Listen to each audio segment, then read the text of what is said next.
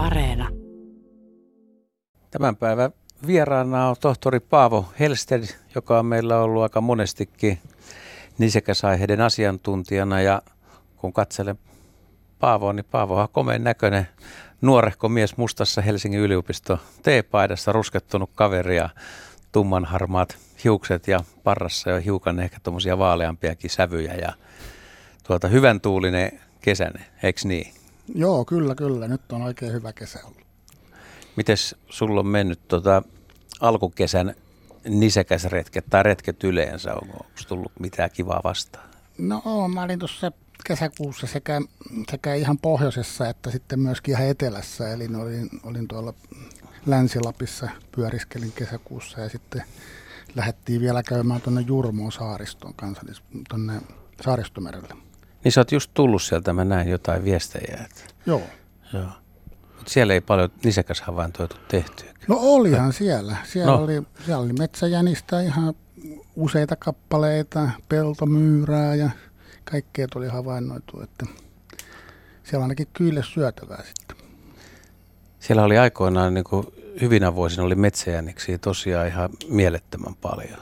Mutta tämä on 80-lukua, kun muistelee, niin oli, oli kovia jänisvuosia. Joo, siis, mutta siis ihan useita kyllä näkyy siellä, että poikuetakin näkyy olevan. Että. Minkäs kokoisia nuo poikaset oli? No ne on vielä aika pieniä, että, että tota, ää, metsäjänikselle tyypillisesti, niin ne on hyvin vähän aikaa vaan se emon hoidossa ja keskimäärin se imetysaika on hyvin lyhyt ja myöskin sitten niin kuin se hoito aika muutenkin, niin ne lähtee aika aikaisin liikkeelle hyvin nuorina. Ja, että ne on niin kuin aika kehittyneitä silloin syntyessä. Noissa ulkomeren saarissa niin nimenomaan niin ne, mitä etelärannikollakin on, niin ne on metsäjäniksi, että rusakoita ei siellä niin paljon ole. Ja pohjoisempana taas ei ole rusakkoa, että siellä on metsäjänistä, mutta tämä kysymys on se, että jos sulle, jos sä et ole semmoisessa biotoopissa, että sä pystyt päättelemään, jos on se nyrkin kokoinen poikainen, niin pystyykö sen erottamaan heti metsäjäniksen ja rusakon poikasen toistaan? No on se aika vaikea. Että tota, kyllä ne on tiettyjä tuntomerkkejä sitten, niin kuin semmosia, mitä voi hakea siitä. Mutta sitten tietenkin, kun, jos löytyy kuolleena, niin sitten se on aika helppo katsoa hampaista, että hampaista se erottaa heti toisistaan. Hampaista? Joo, etuhampaista. Toisella on semmoista urat siinä keskellä ja toisella on vähän niin kuin laidassa. Joo, mutta elävältä sitten ei taida oikein onnistua. Vaikea se on kyllä. Joo. Yleensä kannattaa vähän niin kuin miettiä että minkälainen paikka, että just nämä saaristomeri, niin tosiaankin niin kuin mainitsit, niin rusakkoa siellä on tosi vähän. En tiedä, onko siellä ulkona ollenkaan, mutta, mutta metsäjänistä tuntuu olevan kyllä. Missä vaiheessa niille rupeaa tulee sitten niin näitä korvan pituutta ja naaman pituutta ja semmoista habitusta tai siitä, että jo näkee, että toi on varmaan rusakko tai metsäjänis? No, no siis rusakolla on jalat on pitemmät, häntä on pitempi. Sen kyllä näkee suhteellisen varhaisessa vaiheessa. Eli häntä on ihan selkeästi pitempi kuin metsäjänniksellä rusakolla. Ja sitten tämä korvien pituus, niin se, siinä kestää vähän kauemmin, mutta ei sitäkään niin kuin montaa viikkoa kestä, kun se rupeaa erottaa toisistaan. Ja kannattaa muistaa aina näiden kohdalla, että Suomesta löytyy myös niitä risteymiä, ja ne on yleensä aika paljon enemmän rusakon näköisiä, sit, mutta voi niin kuin tulla sellaisia metsäjännispiirteitä sieltä. Joo, no näillähän me päästään tästä aika, aika hyvin alkuun. Mites, mites Blumis, onko tullut kysymyksiä? Joo, on tässä jonkunlaista elämää ja tapahtunut tuolla langan päässä ja myöskin viestejä on tullut studioon. Niitä saa laittaa toki lisää. Tässä tulemme varmaan tämän teemaillan aikana puhumaan monien monien nisäkkäiden poikasista pennuista. Niitä on varmaan havaintoja tehty ympäri Suomea. Urbaaniolosuhteissahan elää monenlaisia eläimiä ja tietysti myös paljon ihmisiä, joten havainnotkin, havaintomäärät voivat olla paljon suurempia kaupunkiolosuhteissa. Mutta viestejä voi laittaa mainitsemiin numeroihin, muun muassa se Radio Suomen WhatsApp-numero on oikein oivallinen. Sinne voi laittaa vaikkapa kuva, kuvallisiakin viestejä, havaintoja, kertomuksia ja sitten tietysti myös kysymyksiä. Se WhatsApp-numerohan on 040 1455666 ja soittaahan meille toki, jos haluaa ihan äänellisesti päästä lähetykseen mukaan, niin siihen perinteiseen 0317600 puhelinnumeroon voi laittaa viestiä tulemaan. Tätä lähetystä tosiaan tehdään kello 20 saakka ja yritetään oppia kaikki tämän parin tunnin aikana erilaisia asioita nisäkkäinen poikasista. Muun muassa siitä, että miten, miten niihin pitää suhtautua.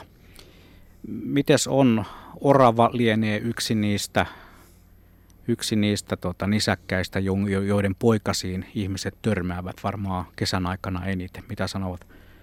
Mitä sanotte, arvon herrat?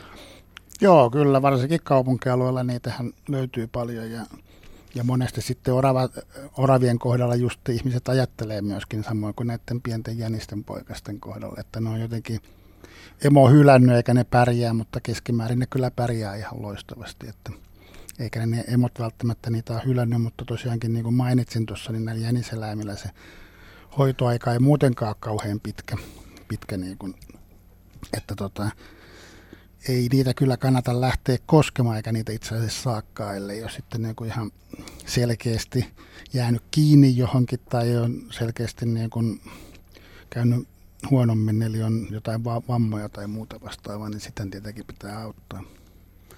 Mutta siis jäniksellä ja rusakolla se on ihan taktiikka, että poikue hajaantuu ja emo käy niitä imettämässä. Ja ne poikast on eri paikassa sen takia, että jos peto tulee, niin se ei löydä koko poppoota ja jos yksi lähtee, niin muut selviää.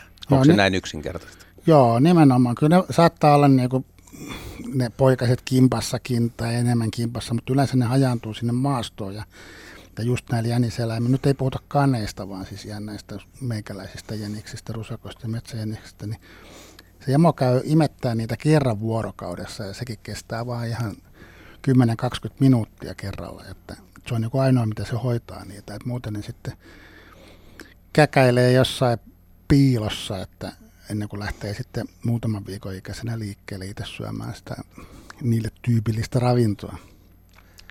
Miten sä luulet, että tämä käkäily on onnistunut tässä eilisessä vesisateessa? No, ei Onko ollut, ollut kauhean, siis joo, on se tietenkin märäksi tulee ja näin, mutta kuitenkin ainakin täällä Etelä-Suomessa niin asteita oli kuitenkin reilusti yli kymmenen, niin en mä usko, että siinä nyt kauhean huonosti käy loppujen lopuksi. Että ne rupeaa olemaan sen verran isompi jo, ettei ne ole mitään ihan niin vastasyntyneitä. Otetaan toi orava, kun Juha kysyi sitä oravaa, että milloin muuten ensimmäiset oravan poikaset yleensä kaupungeissa lähtee liikkeelle? Nämä nuoret oravat, että onko sä itse pannut merkille, että koska sun varhaisimmat havainnot on, että kappasta nyt onkin – nuoriso jo lähtenyt? No siis, siis tänä talvena oli hyvin poikkeuksellinen vuosi, että, että en tiedä, koko Etelä-Suomi oli oikeastaan käytännössä lumeton, niin ne oli aika aikaisin, ne oli ensimmäiset poikuet jo tulossa, mitä mä itse havain, havainnoin, niin se oli silloin, silloin äh, helmikuun puolella varmaan, missä oli niin ensimmäiset jo. Ai niin aikaisin? Joo, no. kyllä, mutta ei se mitenkään yleistä ollut silloin vielä, mutta ensimmäiset, tai siis en mä poikasia havainnut, mutta ensimmäiset tämmöiset niinku parittelukosiomenot oli, oli, ja sitten se kestää tietenkin se kantoaika jonkun aikaa, että orava tyypillisesti nisäkäs, ää, hyvin harva nisäkäs on niin kun uros kiinnostuu niistä poikasista, niin orava on myös tyypillinen sillä että urosta ei kiinnosta ne poikaset yhtään. Että parittelun jälkeen niin lähdetään etsiä uutta mimmiä. Aika tylyä se, mutta mut nisäkäs maailmassa se on, on monilla lajeilla sellaista. Kyllä. Sitä mä ajattelin, että kun joskus näkee, että näkee, tuota, näkee ihan selkeästi niin kuin pienikokoisen oravan, mikä jos mä nyt ajattelen, että joku, joku, joka ei ole koskaan nähnyt, niin se, siitä on aika helppo päätellä, että toinen on varmaan poikainen, mutta sitten voi olla semmoisia niin kuin välikoko, että oikein tiedä, että onko se aikuinen ja pienikokoinen yksilö vai onko se poikainen, niin onko semmoisen poikasen tunnistamiseen, onko siihen, siis mi, miten sä määrität heti, että vähän isomman poikasta on tämän vuoden, tänä vuonna syntynyt? No siis niillähän on sellainen poikasturkki, eli se on vähän eri värinen, eri tyyppi. Se on sellaista niin kuin höntystä se niiden turkki silloin pienempänä, ja sitten se vai, ne vaihtaa sitä karvaa. Niin tota, niin se on aika hyvä tuntomerkki. Ja kyllä se kokokin on siinä. Tietenkin on yksilöllisiä koko eroja luontaisestikin, mutta kyllä ne on selkeästi pienempiä. Ja ne on hyvin avuttomia, tai siis jotenkin kömpelön olosia ne pienet oravan poikaiset, että et, tota, on nähnyt tapauksia, missä lähtee kiipeä puuta ja ne tippuu sieltä puusta, kun ne ei niinku vielä osaa. Eikö oteta ensimmäinen puhelu? Näinhän me tehdään. Meillä on puhelimessa Ulla Raumalta. Terve Ulla. Terve, terve. No, minkälaista kysymystä tai tarinaa nisäkkäiden no, poikasista sinulla?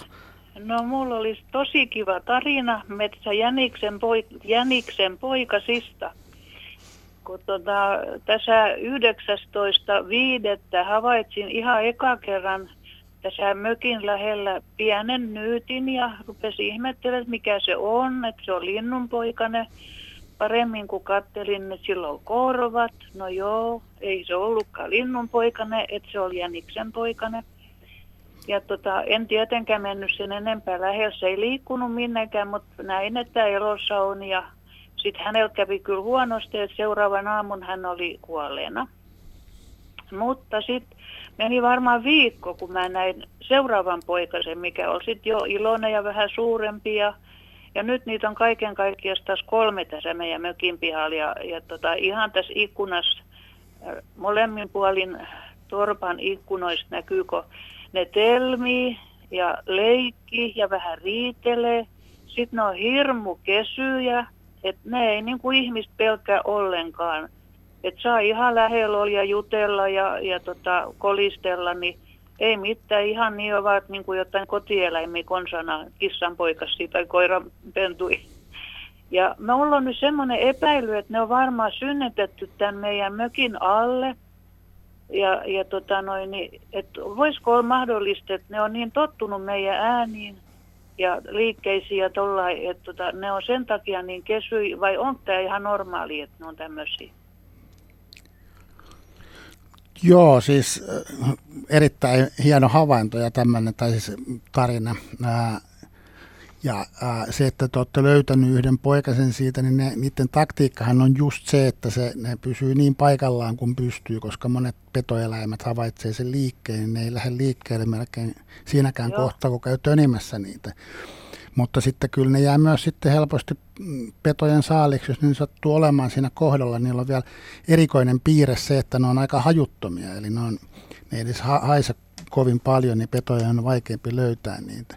Mutta tästä kesyydestä, niin kyllä ne poikaset, niin kuin melkein kaikilla eläimillä, niin ne on vähän semmoisia hömelöitä ja, ja ei ehkä ole oppinut pelkäämään asioita ja muuta vastaavaa, mutta, mutta tota, en mä usko, että se, se tota, ja kyllähän ne tottuu sitten asumaan ihan kaupungissakin, eli missä on hyvin paljon mölyä, mutta ei, en usko kuitenkaan, että ne välttämättä niin luokse päästä kuitenkaan, että ne niin kesyjä oli, vai, vai niin, onko ei, niin? Mutta ihan tuolla kun polkuja pitkin kulkee tuossa noin, niin ne ovat syömässä jossain, sanotaan että puolentoista metrin päässä kun ohi menee ja huomaat, että jaahas siinä ollaan ruokailemassa ja menen ohi ja juttelen, että jaahas sä olet siinä syömässä, niin ei lähde minnekään, kun ihan vaan tottuneet siinä jatkaa syömistä. Ja, ja sitten vähän olen huomannut tämmöistä, että tota noin, ne, ne on niin kuin aamupäivän ja keskipäivän jossain pois. Ja sitten tällä joskus neljän, viiden aikaa ne tulee tähän pihapiiriin ja ja tässä on kaiken näköistä hauskaa temmelystä niistä saanut katsoa, kun tuossa pihaliikkuna edes on tuommoinen iso kivi, niin ne menee kolme vuorotelle, ensin menee yksi ja sitten tulee toinen ja sitten tulee kolmas. Ja, ja jos ensimmäinen on jo vähän niin kuin rauhoittunut ja haluaa siinä levätäkin, niin, niin sitten joku menee vähän liian lähellä, niin sitten tulee semmoinen kisailu, että ne ottaa niin kuin etukäpälät, kaksi etukäpälät niin kuin vastakkain ja rupeaa oikein kauheasti niin kuin sillai, lyömään toinen toisiaan. Ja sitten mennään tuhat ja saattaa juostaan peräisin peräisin ja taas mennään takaisin kivellä. Että semmoista niin näytelmää. Ja sitten tuossa toisen puolen torpan ikkunassa on semmoinen ihan sanotaan viiden metrin päässä semmoinen hiakkane maaston kohta, muuta, muuta hiakkaa niin siinä kaivetaan oikein kovasti sitten sitä muuta ja sitten mennä siihen pyörimään, kierruttelemaan ihan sillä että niitä on niin hauskaa katsoa, että siitä on tullut ihan tämmöinen luonto live-elokuva meille. Joo, joo hieno, hieno homma. Mutta tuossa on myöskin ehkä niinku, äh, semmoinen negatiivinen puoli, jos pitää löytää tästä asiasta, niin, niin tota, jos on kauhean tottunut ihmisiin, niin se ei ole myöskään sitten kauhean hyvä, kun monilla ihmisillä sit saattaa olla koiria sun muita, mitkä helposti sitten hyökkäisikin tuommoisessa tilanteessa. Joo, että, ei tota... meillä ei ole, tämä aika pieni saari ja tässä ei ole koiri, ei, ei ole lainkaan mitään semmoista pelkoa, mutta sitten on hyvä havainto myös näistä samaisista jäniksistä, niin tämä ison kiven reunalla tai siinä niin, niin kuin maastos on västäräkin pesä.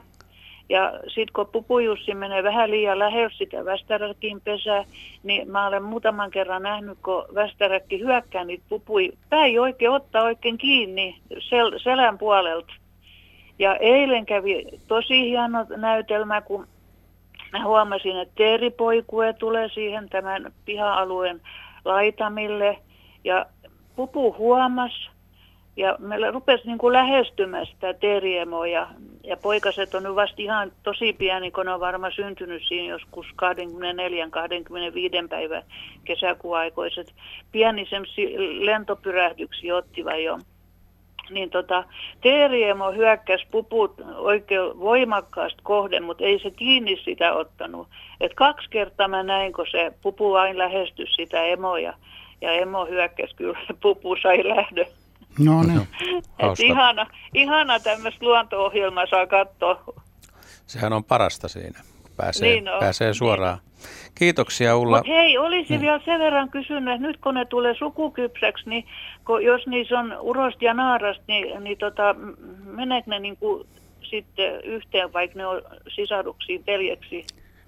Yleensä ei. Yleensä äh, nisäkkäillä on semmoiset hormonijärjestelmät tai feromonijärjestelmät, mitkä pitkälti estää tämmöisten sukusiitosten ää, toimimisen. Ja yleensä siinä käy niin, että kun ne tulee tiettyyn ikään, ja jommat kummat, joko naaraat tai urokset lähtee sitten maailmalle, että ne vaihtaa kokonaan asuinaluetta, että välttääkseen tämmöiset sisarusten väliset poikueet, koska ne ei yleensä ole sitten välttämättä vahvista sitä kantaa ollenkaan. Kiitoksia Ulla. Tämä oli hyvä pelin avaus ja mielenkiintoisia kysymyksiä. Näitä niin mielenkiintoisia soittoja voi tarjota meille lisää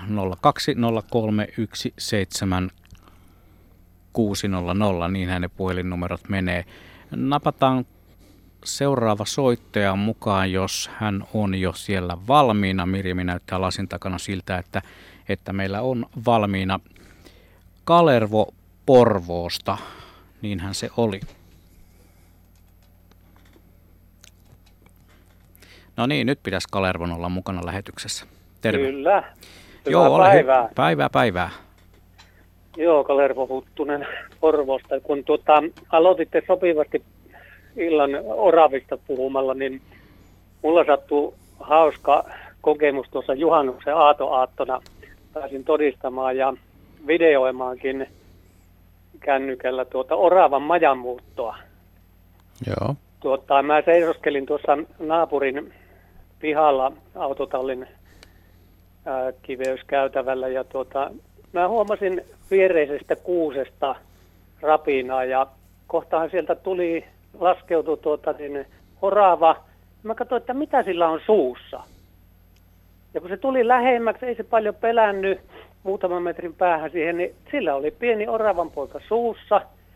Ja siinä tiiliverhoilun autotallin seinustalla kasvoi semmoinen villiviini, joka oli jo kuivettunut noin, niin se sitä pitkin kiipesi ylös ja sieltä räystään aluslautojen jos noin viiden sentin raosta se kantoi sen poikasen sinne ylös välipohjalle.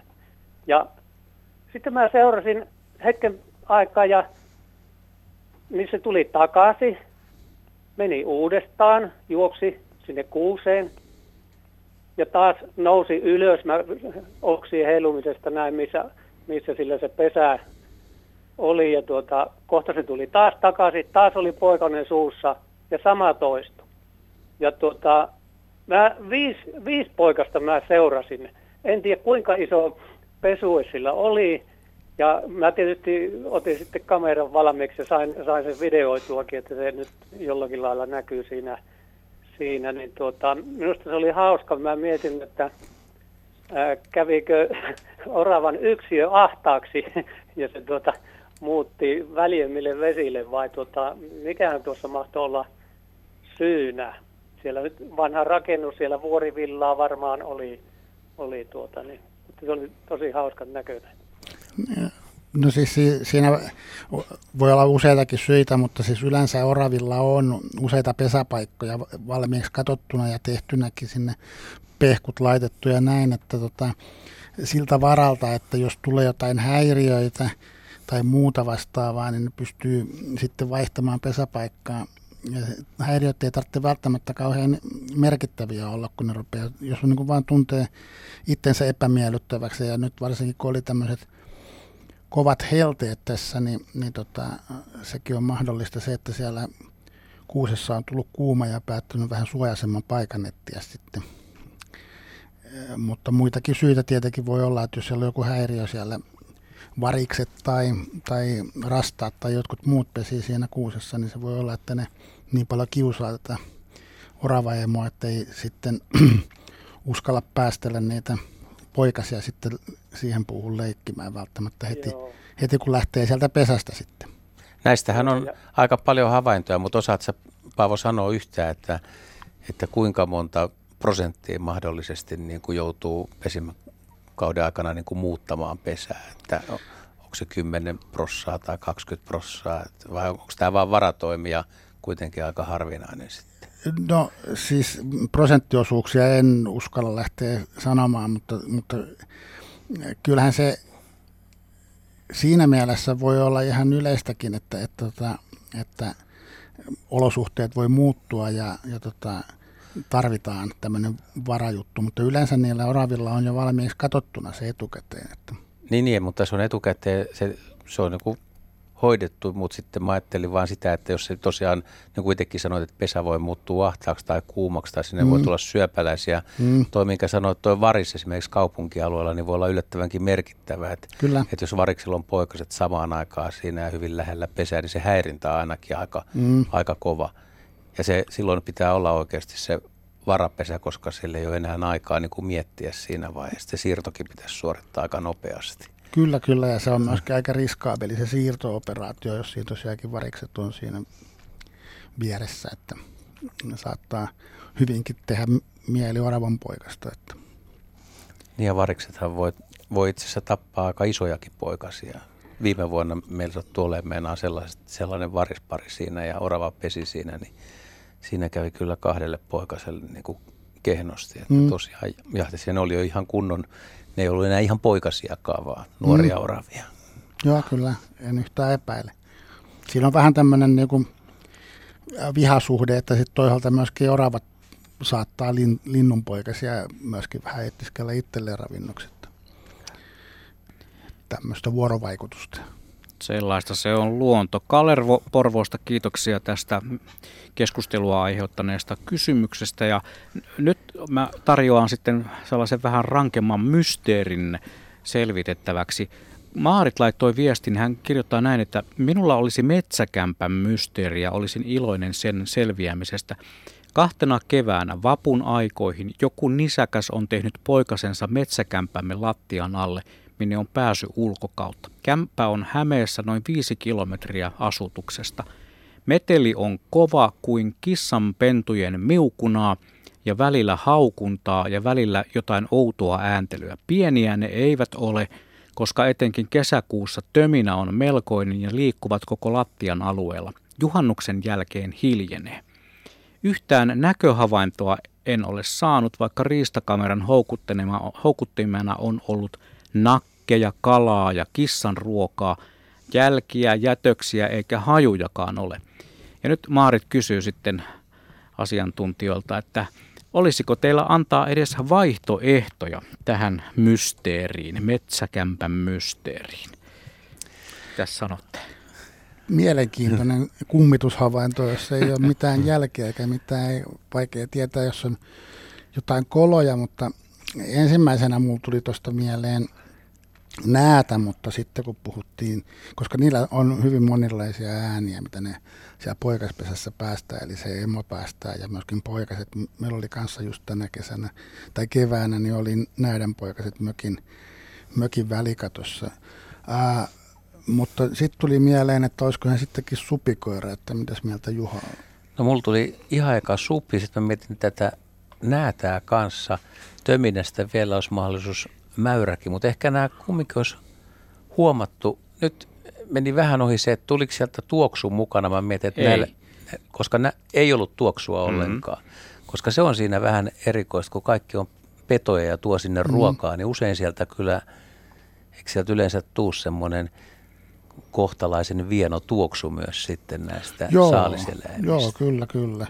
Tietenkin riippuu, mitä se töminä tarkoittaa, että tarkoittaako se semmoista niin kuin isomman olennon tömistelyä vai, vai rapinaa, koska sitten myöskin jyrsiä puolella löytyy, löytyy tota pesijöitä lattian alla. Mites kissa sitten ihan? Kissa kyllä liikkuu aika, aika tota, silkkitassuin, että se ei kauheasti tömistele. Että ei poikasitkaan sitten, mutta mut, mut mä ajattelin, että tuommoinen villikissa voi olla aika arka kanssa, että se, sitä ei välttämättä näe, kun se siellä niin, se on liikkuu. Totta. Se on totta. Mitä Juha Blumberg itse ajattelee? Ai minä vai? No Juuri tietysti te... tuo kissanpentujen miukkuna viittaa kissaan, mutta, mutta tuota, veikkaan kuitenkin, kun tämä on viisi kilometriä asutuksesta ja jos ei siellä aiemmin. Tähän tietysti jää tällaiseksi vähän mysteeriksi. Ei me, me tähän varmaan mitään varmaa havaintoa tai Älä nyt vielä sano kyllä, mutta, että Paatossa jo, kyllä sehän vielä no jotain niin, varmaan nimenomaan, sanoo. mutta, mutta kyllä mäkin ehkä, ehkä siihen sitten siihen supikoira-osastoon, mutta se hajun puute voi olla sellainen asia, mikä, mikä tuota viittaisi siihen, että ei välttämättä supikaan ole kyseessä. Mutta vieläkö Paa, Paavo Joo, no siis jotakin Tuosta naukumisesta, millä epäilit tätä, tätä kissaa, niin kyllä siinä nähdään poika silloin kanssa hyvin kissamainen se naukuminen mm. kanssa. Mutta en mä uskalla sanoa, mikä kummitus siellä pyörii. Että jätetään mysteeriksi, koska mysteerit on kivoja, ne jäävät kutkuttelemaan kuuntelijoidemme ikään kuin aivonystyröitä ja, ja seuraavaa kertaa varten Maaritille laitetaan vielä terveisiä, että, että yritän nyt saada se kuva Lisää riistakameroita. Lisää riistakameroita nimenomaan ja lisää seurantaa. Kyllä se sieltä joku päivä vielä selviää. Kiitoksia vaan tuosta mysteeriviestistä. Meillä on seuraavaksi lähetyksessä mukana Harri ja hän soittaa Jokelasta ja sitten mennäänkin vähän piikikkäämpiin eläimiin, jos olen oikeasti, oikein ymmärtänyt. Vai mitä Harri? Joo. Terve. Terve. Tuota, joo, me ollaan tässä ruokittu siilejä jo viime kesästä alkaen ja ensimmäinen siili taas näkyy tuossa joskus helmi-maaliskuun vaihteessa. Ja siitä alkaen sitten enemmänkin ja, ja tuota, nyt niitä pyöriä tuossa kuivan kauden, hellekauden aikana varmaan 5-6 kappaletta, ellei enemmänkin, kun niitä nyt on vähän vaikea aina erottaa toisistaan, että kuka on kukin, mutta kyllä nyt 6-5 erilaista siiliä ollaan tuossa nähty. Ja siitä vaan sitten ollaan mietitty, että kyllähän niillä pitäisi jo poikaset olla jalkella, että eikö noin monesta siiliyksilöstä joku poikanenkin voisi eksyä siihen meidän ruokintapaikalle, että tämä meitä askarruttaa, että saisiko tähän jotain selkeyttä tähän ongelmaan. Siis onko ne nyt parhaillaan siinä, niin kuin no, nyt, nä, nyt kesä-heinäkuun vaihteessa, nyt ihan kesäkuun loppupuolella ollut? Niin, no nyt, nyt juuri, juuri no tänään, nyt kun tuli nämä sade, sadeajat, niin tuota, tässä nyt on tänään näkynyt kaksi iltä, mutta tuota, niitä oli tuossa yhteen aikaa niin tosiaan melkein harmiksi asti, kun tuossa pihalla yritti kävellä. Joo, se... Näitä aikuisia siiliä siis. Joo, siis siilin poikaset, kun ne syntyy, niin ne on hyvin avuttomia ja se, se tota, ne ei ihan heti lähde sieltä pesästä, että ne on sitten jo niin kuin ihan siilin näköisiä siinä kohtaa, kun ne lähtee Joo. sieltä pienempiä tietenkin, mutta onko nämä kaikki siilit samankokoisia?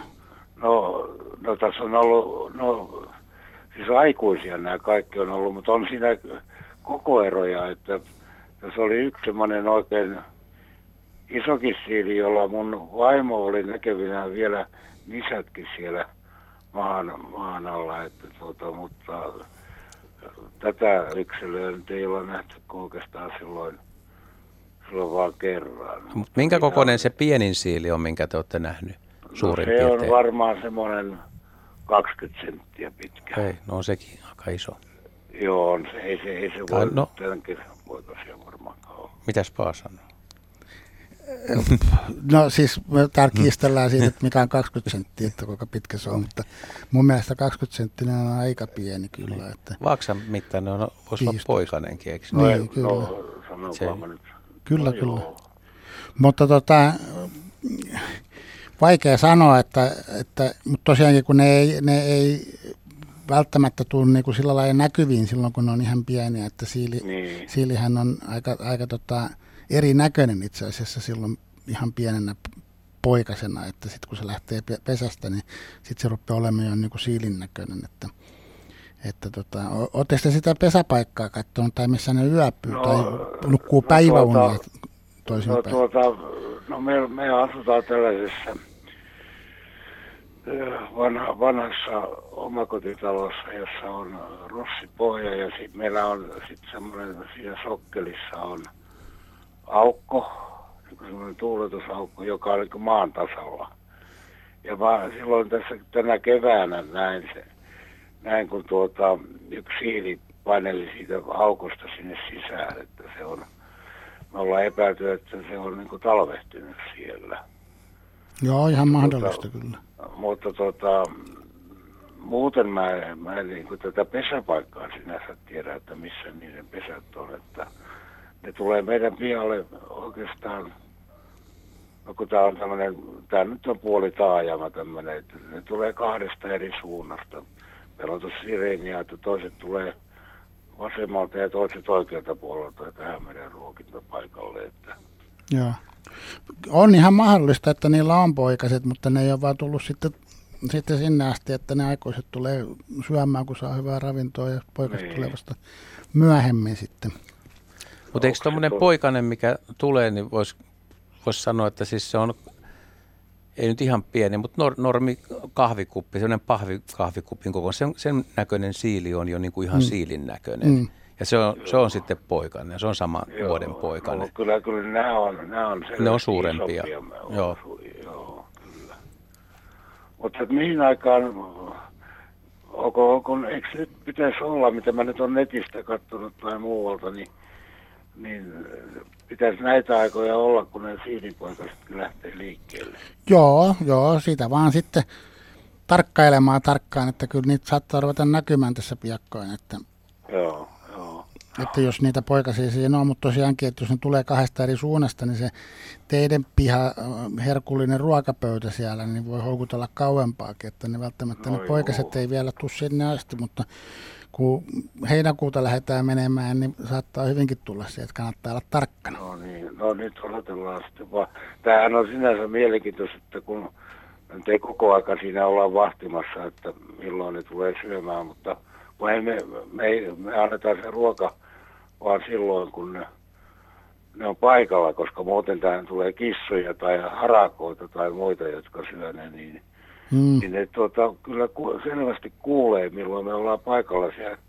Heti, heti kun tänne tulee jostain kaupo- kaupoilta tai muilta asioilta, niin tässä kävelee, niin ei kestä kuin viisi minuuttia, niin tässä on ensimmäinen siiri norkoomassa sitä sapuskaa, että, että ne tietää, ne jotenkin tunnistaa kyllä meikäläisten läsnäoloa ja tulee siihen jalkoihin pyörimään, että nyt anna ruokaa.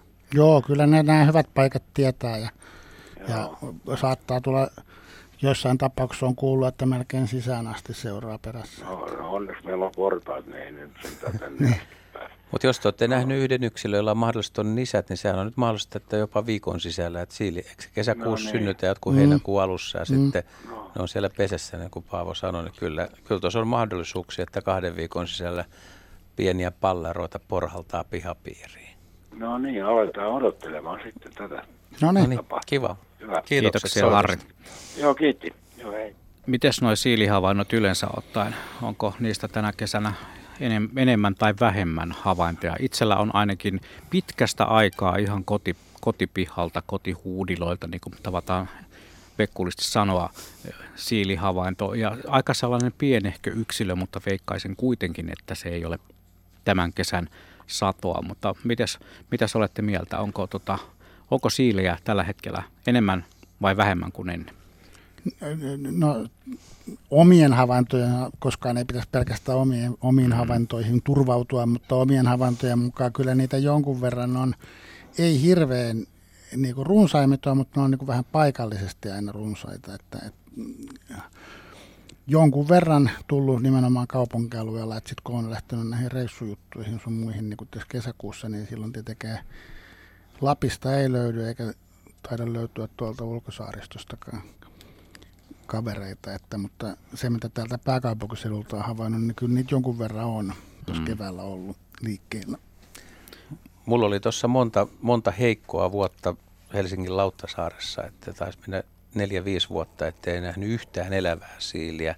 Ihan yksittäisiä auton alle jääneitä ja taisi olla semmoinenkin kesä, ettei nähnyt siiliä koko vuonna siis. Mutta nyt viimeisen parin vuoden aikana niin on useampia havaintoja. Tänä vuonnakin on nähnyt kolme-neljä kertaa siiliä. Siis määrä ei ole suuri, mutta tota, mä oon itse asiassa hyvin iloinen tästä lajista, vaikka tämäkin kuuluu, kuuluu meillä vieraslajeihin, mutta se on, se on jo niin kotiutunut, että kukaan ei mm. sitä vastaan onneksi taistele. Että, tota, että sehän on sympaattinen ja mukava eläin, mutta voin kyllä kuvitella, että mitä 1800-luvulla, 1900-luvun alussa ihmiset kun pääsi näkemään yhtäkkiä tämmöisen tuodun siiliä, se porhals pihapiiri, niin kyllä ne varmaan ollut aika, aika ihmeissä ja mietteessä, että minkälainen tota, peto sieltä tulee. Hmm, oikea hirviö. Nimenomaan tuo Harrin tilanne Jokelassa kuulosti juuri sellaiselta, mitä varmasti moni siileä rakastava ihminen haluaisi omalle pihalleen, että siilet tulevat, siilet tulevat heti, kun itse laskeutuu pihapiiriin, niin ne tulevat sinne jalkoihin pyörimään. Mutta onhan siinä tietysti omat riskinsä sellaisessakin tilanteessa. Meille tuli myös yksi video, jonka nyt radiossa näyttäminen on vähän hankalaa, mutta videossa seikkailee hyvin nuoren näköinen ilves. Tulee ihan verannalle saakka ja tutkii ja nuuhkii kaikki paikat. Mitäs, mitäs herrat sanotte, että mahtoiko kyseessä olla niin sanotusti nuori yksilö, koska se näyttää pieneltä ja se on äärimmäisen uteliaan oloinen. Miten tässä kohtaa vuotta mennään Ilvesten maailmassa? Ei kuulosta välttämättä kauhean hyvältä, että voi olla, että emo on jossain lähellä, lähellä mutta tota, Ilveksen poikasethan seuraa emoa seuraavaan kevääseen asti. Ja jos emolle on sattunut jotain, niin sitten on kyllä vähän huonot oltavat välttämättä semmoisella pienehköllä Ilveksellä, mikä nyt on yksin liikkeellä. Mutta tosiaankin tilanne voi olla myös se, että se emo on siinä jossain lähellä, mutta sitä mm. ei vaan näe. Että se on siellä enemmän pusikossa piilossa sitten ja kaveri on lähtenyt seikkailemaan ja emo on siellä kynnet suussa kauhuissaan, että mm. mitä nyt tapahtuu. Poikaset on uteliaita. Ja niin. Tässähän me tullaan tähän, minkä itse asiassa Ulla ensimmäinen soittaja Raumalta kysyi, kysy, niin pienellä aasinsillalla, että kun hänellä oli se metsäjänishomma siellä, ja että jos nämä poikaset oppii kuulemaan tai tuntemaan ihmisten ääniä, että on, onko se sen takia kesyjä, niin poikasissa on eroja, ja jos se metsäjänis on huono esimerkki, niin miten se, on, on, onko siili sitten jo semmoinen esimerkki, missä voisi ajatella, että miten poikaset seuraa emojen käyttäytymistä, tai orava, mistä puhuttiin. Eli jos orava on hyvin uskalias, rohkea tai luottavainen, niin ne poikaset ottaa siitä mallia. Ja vaikka ne poikaset keskenään voi olla persoonallisuuksia, niin että ne rupeaa käyttäytymään samalla lailla kuin emo. Joo, totta kai. Siis kyllä näillä on tämmöistä opetusta monillakin lajeilla. Välttämättä ei, ei, ei tota, just jänisten kohdalla, kun ne on niin vähän niiden kanssa, että ne tavallaan joutuu sitten itse tutustumaan maailmaan, mutta just tämmöisen petoeläinten kohdalla, niin se on pitkäkin aika se, kun ne on niiden ä, emojen kanssa ja opet, opettelee sitten metsästämään ja välttämään vaarallisia juttuja. Ja kyllä siihen niin sit vaikuttaa se, että kuinka kuinka rohkea tai pelokas sitten se emo on. Eli kyllä ne niin kuin opettaa niille poikasille tätä maailman hyvyyttä kautta julmuutta. Me voidaan jatkaa tästä aiheesta merisään jälkeen tai toisella tunnilla, koska tämä on kyllä mielenkiintoinen ja ketuistahan löytyy esimerkkejä, mutta meillä on vielä yksi puhelu. Hannu Kiikalasta on soittanut, eikö niin? No kylläpä niin. Terve. Terve. Joo, ole hyvä esittää Mm. kysymyksesi. Joo, joo, joo tota noin, meillä oli viime keväänä, niin, tai siis vuosi sitten keväänä, niin näitä tuolla kattorakenteissa ja hajuhan tuli sitten vähän aika hirveäksi, kun se siellä eleli ja asusteli ja, ja tota, teki pennut sinne ja sitten kävi sillä lailla, että joku pennuista oli vähän rohkeampi ja tuli siitä sisämenoaukosta ulos ja putosi vesisaaviin. Ja, ja tota, oltiin just lähdössä pois, kun mä kuulin melskettä ja uimisen ääntä ja, ja tota, menin sitten katsomaan. Ja, no siellähän se pyöri ympäri se ve- vesisaavia ja ajattelin, että mitä tällä nyt sitten tehdään. Ja kaadoin sen saaviin siitä näädän kanssa, poikasen kanssa ja tota, jätin sen siihen kuivumaan ja emohan sitten vei sen sitten myöhemmin takaisin katolle ja kattohan tosi meni uusiksi, että ei se nyt halpa ratkaisu ollut, mutta, mutta tota, aika hauska tapahtuma. Mulla on kuvakin sitä nähdä, kun sinne kuivattelee itseensä se poikainen, että, että hirveä harmihan se oli, oli niin kuin katon kannalta, mutta, mutta hauska tapahtuma. Mitä Joo. ne siellä katolla äh, teki kaikkea sitten, että repikö ne sieltä vai tuotiinko sinne niin paljon saaliseläimiä tai Joo, siis ne, ne tietysti asusteli siellä ja öisinkin oli vähän niin kuin hankalaa, kun, kun tuota, näitä, näitä siellä liikuskeli ja poikaset liikuskeli ja meteliikin niin piti. Ja silloin oli semmoinen tapa, että se tuli noita puita myötä ja sitten hyppäsi tikkailemaan ja sitten se löysi sen sisäänmenoaukon ja, ja tota, siellä sitten melskettä sitten riitti. Ja soitin mä ely että mitä pitäisi tehdä, mutta sanoin, että se on nyt rauhoitettu, että että tota, tähän aikaan vuodesta täällä ei tee mitään. Joo, se on, se on näin, mutta siis yleensähän siis ne vauriot, en nyt tiedä mikä teillä on tullut sinne vaurioita, mutta pahimmat yleensä tulee niistä hajuhaitoista, kun ne tuo niitä saaliseläimiä sinne, mitä sitten ne poikaset sitten opettelee syömään siellä. Niin, ja sitten ne kuseskelee ja paskoo sinne, että meillä meni kaikki fyllit uusiksi ja, ja tota, kattopelit auki ja, ja tota, rakenteet kokonaan niin kuin korjattiin, että, että tota, ei se, ei se niin kuin helppo juttu ollut. Ei, ei, ei. ei. Varmaan hirsimökki vai?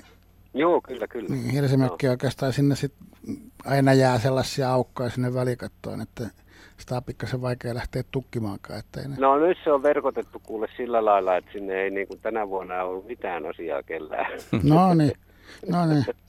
Mutta, mutta tuosta vesisaavista vielä mä oon monesti miettinyt, samoin kuin katiskat, niin nuo vesisaavit on aika surmanloukkuja monille eläimille, kun ne ei saa otetta siitä kyljestä, niin mulla on ainakin jo itsellä ollut sellainen tapa mökillä ja muualla, niin laittaa sinne aina keppi. Sillä Niin, niin, on pys, semmoisella- pystyy, niin ne pääsee itse Niin, kiipeämään joo. sieltä sitten. No, mulla on yleensä verkot siellä päällä, mutta, tota, mutta se nyt oli tuuli vienyt pois, että, että tota, sinne se meni ja ympyrää se uiskenteli. Joo, ihan, ihan hauska tapahtuma. Onneksi olitte paikalla. Joo, ja sehän on soman näköinen, se on todella hienon näköinen, semmoinen pieni näädänpoikainen, niin tota, On, on. ei Ei, ei mikään ihmekään, että aikoina oli niin suosittu metsästäjän keskuudessa, kun oli hieno turkki. niinpä, okei. Okay. Ei muuta kuin hyvää jatkoa ja kiitos ohjelmasta. kiitokset soitosta. Kiitoksia Hannu. Meillä on kolme minuuttia aikaa kello 18.50 ja silloinhan tulee tuttuun tapaan säätietoja merenkulkijoille. Meillä on aika monen, aika monen nisäkkään poikasten maailmassa oltu. Vielä ehditään ennen merisäätä ottaa sellainen eläin kuin villisika. Eräs kuuntelija laittoi villisikakuvan ja siinä oli porsaitakin iso joukko. Mites yleistä tämä, taitaa olla vähän yleistymään päin vai onko vaan sitten, että on sattunut tänä vuonna noita havaintoja entistä enemmän? Se on jossain määrin yleistymään päin, mutta nythän on tämmöinen jonkinasteinen kampanja meneillään, että yritetään sitä sikaruttua pystyy estämään, mikä ei välttämättä, välttämättä tuolla metsästämisellä ää, mene, mutta siis hienoja otuksia ja ää, se on jännittävä juttu noissa, että vaikka monet ajattelee, että possut on sellaisia possuja, mutta ne, ne saattaa olla aika ärhäköitä sitten, kun ne hermostuu, jos joku menee niitä porsaita kiusaamaan, että niiden kanssa kyllä saa olla ihan varovainen. varovainen. Onko Juhalla yhtään villisikaa? No kun mulla ei ole, mä siis mä oon nähnyt jälkiä useammankin kerran käynyt katsomassa semmoisia paikkoja, missä niitä on, mutta tota, Suomen puolelta niin ei ole kyllä tullut yöretkellä koskaan spontaanisti vastaan. Ja en, en ole kyllä niin kuin valvonut semmoisessa paikassa yötä, missä, missä olisi mahdollisuus nähdä, eli, eli parkkeeraisi auton hyvälle pellon laidalle, missä on mm. joku reuna. Että kyllä ne käy syömässä tietyissä paikoissa, mutta kaikki, jotka niitä on päässyt seuraan, niin on sanonut, että on kyllä pystyy olemaan uskomattoman myös piilotteleva ja arka ja nopea ja liikkumaan sillä lailla, että se tosiaan ei ole semmoinen köntys, että luulisi, että kyllähän se on niin kuin helppo nähdä jossain pellonlaidassa ja siitä se lyllertelee eteenpäin, niin se ei pidä paikkaansa. Joo, usein ihmisillä on sellainen mielikuva pikkasen, että se olisi vähän samanlainen kuin tämmöinen kesypossu, mutta, mutta se on ihan eri kaliberi kyllä ja siis niin kuin sellainen hyvinkin sutjekka ja hyvinkin piilotteleva.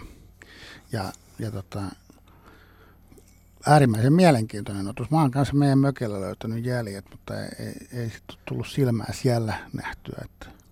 Aikoinaan kun Virossa retkeiltiin linturetkillä paljon ja oltiin yöretkillä, niin se oli kyllä, siellä nähtiin muutaman kerran niitä teiden varsilla tai ne meni teiden yli, niin se oli kyllä, silloin tuntui niin kuin äärimmäisen eksoottista ja jännää, mm. että täällä on tällaisia. Ja onhan niitä Suomessakin ollut havaintoja aika pitkään, mutta, mutta nyt ilmeisesti enemmän, kyllä sitten lukumäärästä koko ajan keskustellaan paljonko niitä, niitä on. Ja jos tuntee hyvin jalanjäljen ja liikkuu oikealla, oikeissa paikoissa Kymenlaaksossa, niin siellähän niitä ilmeisesti on kohtalaisesti kuitenkin. Kymenlaakso, Etelä-Karjala, Itä-Uudenmaa, mutta tämä talvi oli aika hyvä niille kyllä. Näin. Näin, kello on 18.50. Minäpä täräytän tähän kohtaan säätiedotuksen merenkulkijoille. Keskiviikkoiseen tapaan olemme luontoasioiden äärellä ja nisäkkäiden poikasista olemme puhuneet kello 18 uutisista lähtien ja jatkamme sa- samaa rataa aina kello 20 saakka. Tosin kuuntelemme uutiset tuossa välissä. Minä olen Juha Plumberg ja täällä kanssani studiossa ovat Juha Laaksonen ja tohtori Paavo Helsted. Näin on, ja tuossa ensimmäisen tunnin aikana meillä oli metsäjänistä ja näätää ja villisikaakin siinä ja oravaa. Yksi laji, mitä ei tullut vielä yhtään esiin, mutta ajattelin, että olisi tullut ja mistä Juhan kanssa puhuttiinkin ennen lähetyksen alkua, on kärppä, joita tänä vuonna on kaupungissa ollut aika lailla. Ja, mutta on, onko ollut muualla Suomessa? Mutta siis kärppäpoikuista on kuullut paljon havaintoja. Onko sulla paa tietoa? Äh, äh, siis kuinka paljon sitä kärppää nyt on? Niin, että on, on, onko se onko, onko vain hyvä vuosi vai onko suunta niin kuin pidemmälläkin tähtäimellä ylöspäin? No siis pääkaupungista Etelä-Suomessa niitä on jonkun verran. Tällä hetkellä myyrätilanne on pää, melkein koko Suomessa tosi huono. Eli odotettavissa on, että ne poikuet ei välttämättä kauhean hyvin pärjää. Että niitä on tällä hetkellä paljon ne on liikkeellä paljon sen takia, että nettiin ruokaa. Että yleensä silloin kun on ruokaa paljon, niin niitä ihmistä ei näe sitten niinkään herkästi. Eli semmoisessa tilanteessa, missä ruoka rupeaa loppumaan, niin niitä näkee enemmän, mikä on vähän niin kuin paradoksaalista. Mutta siis tuolla Länsi-Lapissa, niin siellä on myyriä enemmän ää, ja siellä varmaan se kärppien tilanne menee parempaan suuntaan, mutta täällä ne varmaan menee sitten niin vähän alaspäin.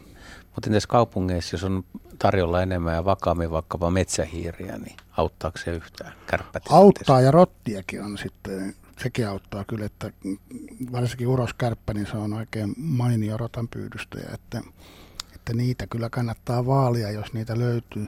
Muutenkin täällä Etelä-Suomessa se tilanne ei ole läheskään niin tota, yksinkertainen kuin ää, sitten kun mennään tuonne metsäalueelle ää, ja muille ei-asutuksen alueelle, koska näillä kaupunkiseuduilla on se diversiteetti huomattavasti monien lajien kohdalta paljon niin kuin laajempi niin kuin saaliseläimiä löytyy.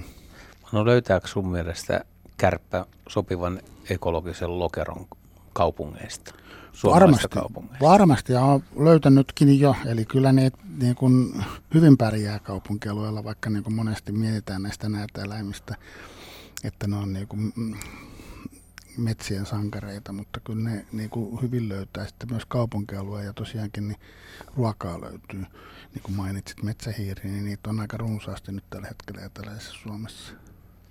Ja sitten on tietysti linnunpoikaiset. Kärppä on peto, niin kuin kaikki tietää. Linnunpoikaset kyllä, mutta kärpän kohdalla, samoin kuin lumikon kohdalla, niin totta kai saalistaa silloin tällöin. Olen itsekin nähnyt, kun on, on tota, telkänpöntöstä käynyt hakemassa poikaset tai munat oikeastaan, niin tota, mutta se, siinä on jännä juttu, että ne on niin riippuvaisia kuitenkin pikkunisäkkäistä, että niiden esimerkiksi lisääntymismenestys ei voi pohjautua pelkästään linnunpoikasille, että ne ei kyllä pärjää niille. Et syö tietenkin niitä, jos on tilaisuus, mutta ei se ole niiden pääravinto mitenkään. Mä oon lukenut sun tutkimuksista tämän, että silloin kun on paljon myyriä pari vuotta, niin kärpät lisääntyy kanssa, niin tulee vähän myöhäisessä syklissä ja sitten kun nämä myyrät vähenee, niin sitten kärpätkin siitä hiljalleen taas vähenee. Et se on jatkuva peli käynnissä. Kyllä, kyllä. Onko oppinut asiat hyvin? Niin, kyllä. Kilpajuoksu meneillään. Hienoa. Me jatkamme nisäkkäiden poikasten maailmassa kello 19.05 uutisten jälkeen ja sitten meille voi edelleen soittaa. 0203 17600 on meidän puhelinnumeromme. Mirjami lasin takana tuossa päivystää ja kertoo minulle aina sitten, kun on puhelu valmiina otettavaksi lähetykseen. Ja viestejä on tullut aika mukavasti. Eräs kuuntelija muistutti siitä, että vastahan noita villisikoja poliisi ampui Helsingin Käpylässä ja lähistöllä. Ei ole siis kaukana toimittajiltakaan. Näin. Kiitos muistutuksesta. Nyt kuunnellaan uutiset. Kello on 19.02 ja meidän nisäkkäiden poikaset Luontosuomi lähetys jatkuu tästä sitten heti uutisten perään. Minä olen Juha Plumberi ja seurassanne kello 20 saakka. Näissä merkeissä sitten me jatkamme Metsäradiolla heti 20 uutisten ja sään jälkeen ja matkaamme sitten vielä kello 22 saakka yhteistä radiofonista matkaamme.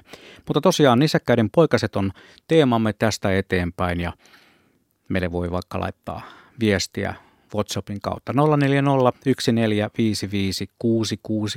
on tuo tuttu ja turvallinen WhatsApp-numero. Eikä lähetyksessä ole pelkästään yksi Juha, koska yhteen lähetykseen tarvitaan vähintään kaksi. Ja kun on luonto-ohjelmista kysymys, Juha Laaksonen ja myös tohtori Paavo Helsteet ovat paikan päällä. Mihinkäs me jäätiinkään ennen uutisia? Me puhuimme kärpistä ja sitten Juha, mistä meidän pitikään jatkaa vielä? Ainakin voisi ottaa tämän Sarin kysymyksen, mikä on musta aika hankala. Tämä on yllättävä ja pieni, mutta jos, jos Paavo Helstelin pitäisi valita Suomen luonnon tehokkain nisäkäs lisääntyjänä, niin mikä laji se voisi olla? Mikä on mahtimamma? No se ei ole vaikea, vaikea vastaus. Se, ei, se on ihan selkeästi tunturisopuli. Tunturisopuli pystyy saamaan kesän aikana jopa kahdeksan poikuetta yksi mamma. Ja tota, poikuessa on semmoisia puolisen kymmentä poikasta jokaisessa. Ja siinä vaiheessa, kun kolmen viikon iässä suunnilleen mamma tulee uudestaan raskaaksi, niin ne sen kolme viikkoa vanhat poikaset alkaa lisääntymään jo. Että se periaatteessa se potentiaali, mikä tunturisopuolella on, niin se on ihan mielettömän mahtava, mitä se pystyy niin kuin lisäämään kantaa yhden niin kuin lisääntymiskauden aikana. Se on niin kova. Joo, siis niin kuin niin. periaatteessa siinä käy niin, että, että siinä kohtaa, kun nämä pienet pesäpoikaset on ihan pieniä poikasia, niin sille tulee sille emosopulille tämmöinen synnytyksen jälkeinen kiima siinä muutaman viikon jälkeen, ja se tulee urossopuli sitten parittelee sen kanssa, niin se parittelee saman tien sitten näiden naaraspuolisten poikasten kanssa. Ja sitten tulee urokselle iso potti sitten jälkeläisiä siitä. Nyt täytyy toisaalta Juhalta kysyä, että jos sulla olisi annettu kymmenen mahdollisuutta vastata tähän kysymykseen, niin olisitko päässyt lähellekään tunturisopulia? En, en todellakaan. Mun lista olisi ollut ihan jotain muuta kuin, kuin tunturisopuli kymmenen parhaan joukossa tai kymmenen, kymmenen ensimmäisen joukossa, mutta se, suotako minulle anteeksi, en ole, en ole tota, nisäkäs asiantuntija. Sitä varten meillä on tällä lähetyksessä mukana Paavo Helsteet. Ja kuuntelijat ovat olleet tosi aktiivisia. Meille on tullut paljon, paljon, todella paljon erilaisia viestejä, havaintoja. Jos kohta me emme ihan kaikkia niistä pysty, niistä pysty käsittelemään. Nyt kun elämme heinäkuun ensimmäistä päivää, niin Saimaan alueella on loppunut tuo verkkokalastusrajoitukset. Ja kauhulla tässä on erinäiset piirit odotelleet sitä ensimmäistä ikävää uutista, kun kuutti löytyy verkosta. Mites on sitten tämä Saimaan Norpan poikasen laita tänä vuonna? Talvihan oli pesinnän kannalta äärimmäisen hankala. Mitä sanot Paavo?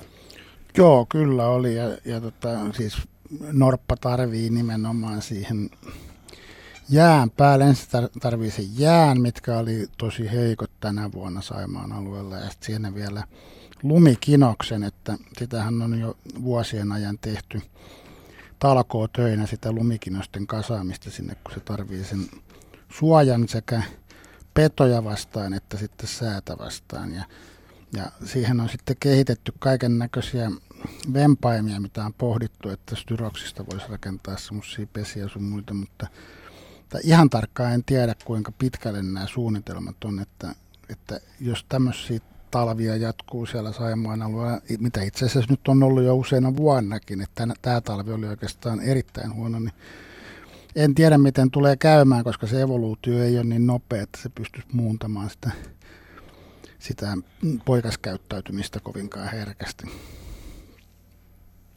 Että jos niin miettii sitä, että jos se tekisi niin halli Itämeressä, niin se hän poikii sitten rannalle, että se olisi huomattavasti varmempi tapa. Mutta kun norpat on norppia, niin niiden pitää tehdä se jäälle. Sun pitää Juha auttaa siellä, kun sä liikut kuitenkin niillä alueilla. No Tossa. joo, autan lähinnä sillä tavalla, että yritän olla mahdollisuuksien mukaan häiritsemättä kyseistä otusta ja, ja suosittelen sitä lämpimästi myös kaikille muillekin ja pidetään ne verkot sitten jooko. Pidetään ne verkot siellä aitan seinällä ja jos käytetään katiskaa, niin katiskankin käytössä kannattaa huomioida, että se on niin sanotusti norppa turvallinen katiska, että siinä on se nielun koko rajattu ja sitten on markkinoilla ihan sellaisia mallejakin, jotka eivät ole norpalle vaarallisia ja nimenomaan kuuteille. Toivottavasti tämä kesä sujuu niissä merkeissä paremmin kuin talvi oli oli hankala. Mutta meillä on tässä lähetyksessä soittajatkin hyvin aktiivisena mukana. 0203 17600 numerot on valinnut myös Jussi ja hän on Tammisaaressa. Terve Jussi. Terve. No, minkälaista asiaa? No, nyt on asekorissa, Siirrypä Jussi vähän, koska nyt näyttää, kuulostaa siltä, että sinun yhteytesi on heikko. No, vaihdan paikkaa. Niin pikkusen, pikkusen kun vaihdat. No, no joo, kokeillaan tuosta kohtaa.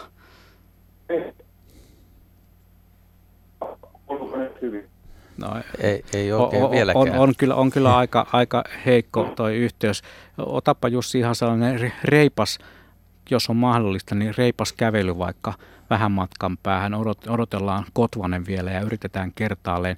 Joskus tämä nykyaikainen tekniikka on vaan sellaista, että yhteys ei skulaa, vaikka olisi periaatteessa ihan hyvillä, hyvillä paikoillakin. Joskus ihan kaupunkiolosuhteissa esimerkiksi eh, niin sanotut selektiivilasit – asunnoissa, uusissa asunnoissa aiheuttavat sen, että yhteys on heikko. Otetaan vielä kerran Jussi kokeiluun Tammisaarelta, Tammisaaresta mukaan lähetykseen. Te, otetaan nyt. No niin. No okay. nyt, nyt, nyt kuulostaa hyvältä. Ole hyvä. Joo, mä laitan paikkaa. No niin. Joo, kat, mulla oli noista villisioista, kato, kun täällä Snappertuunassa on nyt nähty villisikoja. Mutta niillä ei ollut poikasia. Ja tota, nämä jostain, nämä on tullut nämä todennäköisesti sieltä Kaakkois-Suomesta tai sieltä, sieltä päin ne on lähtenyt, mutta tota, mä, kun mun kysymys oli lähinnä semmoinen, että kun mä oon itse noita metsämiehiä vähän ja me ei oikein hirveästi mitään tykätä. Että onko mahdollista, että ne, jos ne tekee potsit täällä, että ne jää pyörii sitten tänne Vai liikkuuko ne laumana sitten eh, niin kauan, kunnes ne poikaset, sit, eh, erotetaanko ne siitä laumasta vai jääkö ne siihen laumaan vai mitä siinä tapahtuu? No siinä on semmoinen juttu villisian kohdalla, että ne emakot kulkee laumana ja niillä on ne porsaat mukana. Voi olla myöskin yksittäisiä emakoita, millä on porsaat mukana, mutta ne karjut, ne yleensä liikkuu joko pienissä poikamieslaumoissa tai sitten yksinään siellä. Eli niitä voi olla myöskin niitä poikamieslaumoja, mitä te olette siellä nähnyt, mutta jos on näitä Aha, emakkolaumoja, joo. niin ne kyllä sitten saa niitä poikasia ja sitten siinä tapahtuu niin, että kun ne on tarpeeksi kauan seurannut sitä emoa, niin sitten ne kyllä hajaantuu sen jälkeen. Mutta kyllä ne varmaan saattaa hyvinkin jäädä sitten niille seuduille niin kuin elelemään ainakin osa niistä. Joo, että ne ei ole semmoisia niin kuin susilaumat, että ne saattaa pitkiäkin matkoja, niin reviiri voi olla hirveän iso, että näillä on pienempi se reviiri sitten, jos ne no, jää johon. No niillä emakoilla on pienempi reviiri, mutta kyllä ne silloin kun ne lähtee, sitten ne poikaset lähtee siitä emojen luota, niin silloin ne kyllä saattaa vaeltaa hyvinkin pitkiä matkoja. Että onhan siitäkin todi, selkeitä todisteita ja nä- näköhavaintoja, että ne on virasta uinut Suomen puolelle. Että. Tai ainakin yrittänyt uida. Niin, ainakin yrittänyt, mutta kyllä ilmeisesti on niinku onnistuneita. Joo, saaristahan on löytynyt mm. hukkuneita ja kuolleita yksilöitä, kyllä ne merelle. Tuossa jotain muistelin vain, että oli, oli semmoisia ihan, ihan kesäaikanakin, että semmoinen lauma, että jos, jos se, siinä on häirintää tai petoja – tai ravintoa ei ole tarpeeksi, niin semmoinenkin voi liikkua pari 30 kirsaa vuorokaudesta. Se on, mm. niin kuin tuossa ekaltunnilla puhuttiin, niin yllättävän sutjakka kaveri sekä piilottelemaan että liikkumaan ja nopea liikkeinen. Kyllä, kyllä. Tietenkin silloin, kun on pikkuporsaat, niin silloin niin, ne ei kyllä on, liiku niin reippaasti. Niin, no se on totta, joo, kyllä. Eikö, eikö tämä kuitenkin ole niin kuin vieraslaji samalla tavalla kuin tupikoira, minkki ja nämä, että niin – se, eikö ne tuolta Venäjän puoleltahan ne yleensä tulee, eikö niin, että Joo, kyllä ne tulee siis Venäjän tai Viron suunnasta, mistä nyt tuleekaan, mutta ei ne vieraslaji, kun ne on omin, omin sorkin tänne tullut, niin kun puhutaan tulokaslajista, eli se on pikkasen eri lainsäädäntökin sitten sen kohdalla. Ahaa, että, joo, joo, joo. Se on vähän niin kuin, vähän niin kuin tämä viimevuotinen sakaalihavainto, niin siitäkin oli paljon keskustelua sitten, että onko se vieraslaji vai tulokaslaji. No, tulokaslaji se on silloin, kun se itse tulee. Et supikoiran kohdalla se puhutaan vieraslajista, vaikka niitä ei varsinaisesti tänne ole tuotukaan, mutta ne on tuotu kuitenkin sieltä kaukoidesta tuonne Euroopan Venäjän puoleisille alueille, niin sen takia se on vieraslaji. Niin, no onhan minkkikin tietysti, sehän on tuotu tänne, mutta Joo, on kyllä. sitten. Kyllä, Joo. kyllä. Minkki on ihan selkeä ja, ja supikoira on myöskin selkeä vieraslaji, mutta tämä villisika ei ole kyllä vieraslaji täällä. Niin se on, se on ihan no. täys tulokaslaji, mutta, mm. mutta sitten valkohäntä kauris tai valkohäntä peura, riippuu mm. mitä Peu, nimeä niin. haluaa käyttää, niin sehän on tuotu tänne ihan varta vasten, eli se on vieraslaji, mutta siitä aika harvoin puhutaan, että se on vieraslaji välttämättä. On. Joo, tässä on vaan se ikävä puoli, kun tämä ei oikein ole maanviljelijät ei tykkää sit villisioista, eikä tota, niin välttämättä kaikki metsästäjätkään oikein tykkää siitä, kun se, sitten on vielä tämä, tämä tautihomma siinä päällä, niin, niin jos ne hyvinkin yleistyy paljon, niin, niin tota, se, sehän tässä ainoastaan on niin kuin siinä niin kuin se, mulla vähän niin kuin taka-ajatuksena, että ei olisi hyvä, jos ne tulisi tänne. Joo, no mutta antaa nyt katsoa, mitä tässä tapahtuu. Että sen varjollahan niitä on vähän niin kuin yritetty rajoittaa sen sikaruton takia, mutta tota, suurin epäilys kyllä yleensä tällaisten tautien leviämisessä on kyllä nämä ihan kotona kasvatetut eläimet, että ne yleensä levittää niitä tehokkaammin. Samoin ihan samalla lailla sikainfluenssan, ei kun tuon lintuinfluenssan kanssa ja muiden, että, että harvemmin ne villeltä yksilöltä leviää laajasti. Mutta siinä on, joo, pitää myöntää, että varmaan maanviljelijöille, varsinkin tietyn tyyppisten vihannesten tai perunoiden viljelijöille voi olla vähän hankala se villisikka juttu, mutta, mutta täytyy nyt katsoa, miten se yleistyy. Jos, jos ne on koviakin, tai siis lisääntymään koviakin, niin, niin ettei siinä käy niin kuin supikoiran kanssa, että se taistelu on me periaatteessa hävitty jo. Niin, niin, niin. Se on... Onhan, onhan ne luonnon eläimiä, tietysti onhan heillä, niilläkin siis tota, niin, eihän ne sille mitään voi, että ne on, mutta kun se, se on tuhoeläin, niin se on tuhoeläin, ei sille voi mitään. Joo, tässä on kyllä semmoinen, että, semmoisissa olosuhteissa, missä ne saa sitten luontaisesti pärjätä siellä luonnossa, että niillä olisi myös niitä petoja, mitkä söisi niitä porsaita ja myöskin ehkä mahdollisesti niitä aikuisia yksilöitä, niin silloinhan se kanta ei koskaan pääsisi aivan hillittömän isoksi. Että semmoisessa tilanteessa, missä suurpedot hävitetään, niin silloin yleensä on mahdollista sitten, että tulee isojakin metsä- ja viljelysvaurioita tämmöisistä eläimistä. Miten tuommoinen villisian porsas niin ilvekselle? Kuuluisiko ilves tämmöisen, joka pystyisi sitä rajoittamaan? Pystyy se porsasta hyvin ottamaan ja, ja siis villisika, niin kuin mainitsin tuossa jo edellisellä tunnilla, niin se saattaa kyllä olla aika ärhäkkä, että, että, tota, että, sen kanssa saa ihan pelätäkin välillä, että tuo keski niin, voi olla vaikea ottaa sieltä laumasta se potsi. Niin, niin kyllä ne emot sitä suojelee ja, ja tota, semmoinen torpeido, kun lähtee ilveksen perään, niin voi olla, että kissa lähtee karkuun. Kissa pääsee puuhun. niin. Joo. Okei, tämä Joo. oli hyvä. Selvä. Kiva, kun soitit. Joo, kiitoksia Jussi ja hyvä, että tuo löytyi oikein sellainen sopiva kohta myös tuon puhelun laadun parantamiseen. Se on joskus vähän hankala. 020317600, ne on kuitenkin ne numerot, joita kannattaa valita tänne päästäkseen. Ja noita WhatsAppin kauttakin tulleita kysymyksiä ja viestejä on mukavasti satanut. Ainakin tässä kohtaa vielä kerron tuon numeron 040 1455666. Sehän se on se meidän WhatsApp. Sinne on tullut tosi paljon myös muita. Tämä ei ole siis luontoilta, eli me tänään käsittelemme vaan aiheeseen rajattu ja aiheemme on tänään nisäkkäiden poikaset, pennut, vasat, kuutit, mitä kaikkia näitä nyt sitten onkaan eläinten jälkikasvun nimiä, riippuen siitä vähän minkälainen laji on kyseessä. Minä olen edelleen Juha Blumberg ja Juha Laaksonen on myös lähetyksessä mukana ja tohtori Paavo Helsteet asiantuntijana. Täällä on Jaana ottanut kopin eräästä soitosta, missä tämä näätä, näätä, näädän poikana oli uimassa ja Jaana kirjoittaa, että hän on, hän on kuullut meidän lähetyksiä joskus aikaisemmin, missä Paavo ja minä ja ehkä, ehkä Juha Bkin on sanonut, että kaikki nisäkkäät osaavat uida ainakin jollain tavalla, mutta hän kysyy, että osaavatko kaikki nisäkkäiden poikaset luonnostaan uida heti pienenä. ei varmastikaan ihan heti pienenä. Monet, monien nisäkkäiden poikaset on niin avuttomia, että ei niillä ole edes silmät. Jos miettii just näitä esimerkiksi Ilveksen poikasia, niin ne on, ne on siis melkein yhtä avuttomia syntyessä kuin kun, kun tota,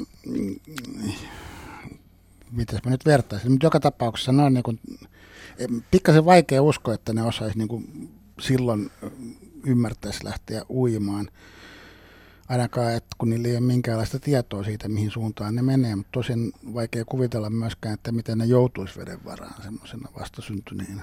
Mutta esimerkiksi oravan poikaset, niitä on myös tippunut tuommoisiin vesiämpäreihin ja saaveihin, niin eihän ne, eihän ne nyt ihan kivimee pohjaa, mitkä jo pystyy kiipeilemään. Se uintitaito on varmaan aika rajallinen, mutta, kyllä, kyllä, mutta kyllä, se, että kyllä. luontaisesti niin kukaan ei niitä opeta uimaan myöskään. Ei, ei. Siis Nisäkkäistä on ihan muutama laji ilmeisesti, mitkä joutuu opettelemaan uimisen erikseen, mutta yleensä se tulee luontaisesti vähän niin kuin ihmiselläkin, kun on näitä vauvauinteja, niin tota, lähtevät uimaan, kun vajetaan veteen. Ö, mutta kyllä siinä varmaan joku ikä tulee ensin, ennen kuin on tarpeeksi kypsä niin kuin koordinoimaan sitä. Kuitenkin jos niin kuin miettii kaikkia nisäkkäitä, niin se on aika laaja kirjo. Tosin joillekin lajeille, niin kuin esimerkiksi pyöriäisille, on aika elinehto, että osaa uida heti kun syntyy. Mutta esimerkiksi jos ajattelee vaikka kauriita ja hirviäkin, vaikka ne mielletään, ja nehän on maaeläimiä, mm. niin nehän on itse asiassa niin kuin aika kestäviä, voimakkaita ja hyviä uimareita. On. Monet kauriit kesän aikana vaihtaa saaria, menee syömään, eli, eli että ne, ne pärjää paljon paljon paremmin kuin uskoisvedessä. Kyllä, kyllä. Siis hirveän hyviä uimareita on monet. Mutta tota, ihan tämmöinen niin kuin ves, vesiin erikoistunutkin eläin, niin kuin esimerkiksi just tuosta puhuttiin tuon Juhan Saimaan Norpista, niin eihän nekään silloin heti syntyessä voi lähteä uimaan, kun ne hukkuu sinne, kun ne ei saa kastella sitä karvaansa. Totta. Ja majava, joka ei koskaan opi uimaan, ei elä kovin pitkään. näin on. Näin on, ellei rupea metsämajavaksi. Mites majavista, kun puhuttiin, niin mikä on tällä hetkellä, kun eletään heinäkuun ensimmäistä päivää, niin mikä on majavien poikasten tilanne? No, Majavilla on nyt, Majavahan on erittäin kova lisääntymään kanssa, tai se saa isoja poikoita. Se hmm. yleensä on semmoinen 4-6, mutta voi olla jopa kahdeksankin poikasta, ja ne nyt kyllä tähän aikaan vuodesta pikkuhiljaa lähtee sinne Majavaltaille uimaan, ja Majavan poikasena erottaa sillä, se on erittäin hauskan näköinen, kun se iskä tai äiti Majava ui siellä, niin ne näkyy vaan yleensä pää ja välillä häntä vilahtaa siellä, mutta ne majavan poikas kun lähtee uimaan, niin ne on kuin korkki menisi siellä, että ne on tosi pinnalla. Että se saattaa sekoittaa aika herkästi piisamien esimerkiksi, se on aika samanoloinen se majavan poika. Mutta niin pienenä kuitenkin lähtee jo liikkeelle, että sitten se aikuinen majavahan on useita kymmeniä kiloja painava, niin ne ihan muutaman kiloisena jo lähtee uimaan. Jos tämä uintikysymystä vielä hieman, hieman jatkaa, niin miten sitten vaikka hirvieläimet, niin pystyykö ne ollenkaan sukeltamaan? Nyt tulee aika kinkkinen kysymys. Joskus ja, tulee sellaisiakin. Tuskinpa ne heti hukkuu siinä, jos ne tippuu jostain, että menee pää veden alle. En usko. Että sitten tulee, niin kuin tullaan pintaan ja lähdetään uimaan, mutta tuskin ne sillä lailla Mä ajattelin, että onko se fysiologisesti niin kuin ihmisellä, että ettei me korviin vettä tai nenään tai että hauko, että, että voiko olla jotain tämmöisiä fysiologisia hommia, että jos joku nisäkäs menee syvemmälle veden alle, niin sillä tulee, tulee sitten vaikka niin kuin korvatulehduksia tai jotain. Se... Varm, varmasti saattaa tulla varsinkin maaeläimiä, mutta jos, jos niin miettii esimerkiksi koiraeläimiä, ää, kettua, sutta ja tällaista, niin nehän saattaa hyvinkin puolimetrisestä metrisestä vedestä ottaa pohjasta saalista. Eli tota, kyllä ne, niin kuin, ne ainakin pystyy sukeltamaan. Tunkee pää veden niin, Siis tunkee pää niin. veden alle, ei nyt varsinaisesti sukella, mutta, mutta kuitenkin pää on kokonaan veden alla ja ei ne siitä sen moksisempaa, että ilmeisesti osaa kuitenkin jossain määrin tukkia sen sieraimet sitten tai olla hengittämättä, sanotaan näin päin. Sukeltava hirvi. Sehän kuulostaa ihan jonkun kesäjuttuja. Kesä, kesäjuttuja ja se kuulostaa joltain niin kuin, sellaiselta vähän eriskummalliselta folk-pop-bändiltä. Se on ihan hyvä bändi nimi, mm-hmm. Sukeltava hirvi. Olisi loistava. Tämmöinenkin asia tuli mieleen kellon ollessa 23 minuuttia yli 19. Kuuntelet Radio Suomen luonto-ohjelmaa nimeltään Nisäkkäiden poikaset ja meillä on kyllä melkoinen kattaus jo käyty nisäkkäitä läpi ja niiden jälkikasvua. Tuossa joku kuuntelija kommentoi sitä mekkaloinutta lattian alla mekkaloinutta otusta ja hänen, hänen arvionsa oli, että kyseessä oli mäyrä. Kiitoksia tästä kommentista. Se oli oikein mainio veikkaus, mutta se jää todellakin mysteeriksi, kuten siinä sanottiin, että metsäpirtin mysteeri. Mutta kun hirvistä äsken puhuttiin hirvien uimistaidosta ja muustakin, niin näin tässä päivänä eräänä ihan muutama päivän sisällä sellaisen älyttömän liikuttavan videon, jossa ihan varmaan kuvattu vähän aikaa sitten Suomessa, missä hirviemo tulee tielle ja perässä tulee vasa. Vasa ei uskalla, kun ensimmäisen kerran sen sorkka koskettaa asfalttia, niin se vasa vetäytyy taaksepäin ja säikähtää ihan suunnattomasti. Ja hirviemo jää siihen tielle, tielle tota, vahtimaan, ikään kuin pysäyttää liikenteen ja kannustaa sitä vasaa, että tulepas nyt sieltä, ei tässä ole mitään hätää. Vasa tulee pikkuhiljaa, taas vetäytyy taaksepäin. Ja sitten jossain kohtaa, kun vasan rohkeus voittaa, niin se kävelee aivan kuin tulisilla hiilillä, nostelee jalkoja hyvin epämiellyttävän oloisesti, nostelee jalkoja kulkiessaan asfaltilla.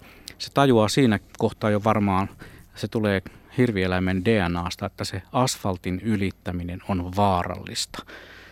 Sitten ne kuitenkin toiselle puolelle menevät, tämä hirvi, emä ja vasa. Mikäs on Paavo tällä hetkellä hirvien tilanne tuolla lu- suomalaisessa luonnossa? Äh, siis kannanarviosta mulla ei ole po- minkäänlaista. Ja poikasista nyt lähinnä vasoista. Niin. niin. No ne on, ne on tota, liikenteessä ja, ja tota, ää, mm, liikkuu vielä toistaiseksi varmaan aika vähän, mutta nyt kun kesä jatkuu, niin, niin tota, tosiaankin kannattaa sitten, kun rupeaa tulemaan näitä elokuun pimeämpiä iltoja, niin ne saattaa hyvinkin äkäisesti ponkasta siitä tien yli, toisin kuin tässä Juhan kuvailemassa videossa, niin, niin tota, kannattaa aina muistaa, kun näkee hirven menevän tien yli, että sieltä saattaa tulla perässä sitten aika montakin, että on jopa neljää poikasta joskus ollut ja sitten on sellainen viiden hirven lauma, niin se on aika iso joku. Ihmiset ajelee kuitenkin aika vauhdikkaasti tuota teitä pitkin, että, että, tota, että kannattaa sitten tässä reilun kuukauden päästä ruveta olemaan vähän varovaisempi sitten siellä liikenteessä. Pikkuhiljaa illat alkavat hämärtyä ja yleensä siinä hämärän hyssyn hetkellä saattaa olla se vaarallisin, vaarallisin vaihe. Hyvä, hyvä huomautus tuo että otetaan varovasti siellä liikenteessä. Ennen kuin otetaan seuraava soittaja, niin äsken puhuttiin tuosta eläinten uimataidosta, niin meille laitettiin video. Mari laittoi meille videon, jossa kauris ui rantaan hyvin reippaan oloisena ja lähtee siitä heti jo pitkin loikin eteenpäin. Kiitoksia vaan tuosta videosta. Harmi, kun radiossa ei pysty videoita näyttämään teille. Sitä varten on sitten toinen keksintö Amerikassa tehty. Se on toi, toi, toi, toi. Se on televisio. Mutta sitten on Sirkka Helsingistä tässä lähetyksessä mukana. Hei vaan Sirkka. No hei. Ole hyvä, minkälaista kysymystä sulla on nisäkkäiden poikasista? No, oravi, oravien muutosta ja imetyksestä, poikasen imetyksestä olen, olen nähnyt ja kahdella tavalla oli sitä muutto, poikasten muutosta. Joo. Ensi, ensimmäinen tarina on tämmöinen, että asuttiin paritalon paritalossa ja siellä linnun pöntössä siinä pienellä pihalla, niin, niin tuota, sinne tuli orava pesimään. Siellä muistaakseni oli vielä joku lintu jo aloittanut, että oltiin äkäisiä vähän, kun se orava siihen muutti, mutta sitten kun tuota, sitä kun seurattiin aika niin sitten tuli ne sympatiat kyllä oravankin puolelle. Ja, ja tuota, sitten satuttiin, joku meistä sattui näkemään, kun, kun tuota, orava vei poikasta sieltä varapesää.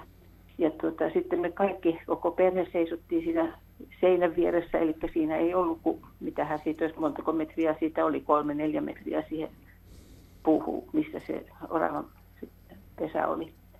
Ja tuota, silloin ne oli, siinä tapauksessa ne poikaset oli sen verran isoja, että ne oli sen oravan sylissä niin kuin etupuolella ja piti, kädet oli kaula ympärillä ihan niin kuin ihmisvauvoillakin. Ja nähtiin, nähtiin viiden poikasen vienti siitä. Ja tuota, läheiseen, siinä lähellä oli tuota semmoinen, semmoinen pien metsäalue, niin sinne päin se meni. Ja sitten se tuli vielä takaisin sinne ihan niin kuin tarkastamaan, että onko se pesä varmasti tyhjä. Ja ja oli, oli tyhjä ja sitten se katsoi sinne meihin päin ja nousi takajaloille ja, ja tota, ihan, meillä tuli semmoinen tunne, että se niin kiitti asunnon vuokrasta.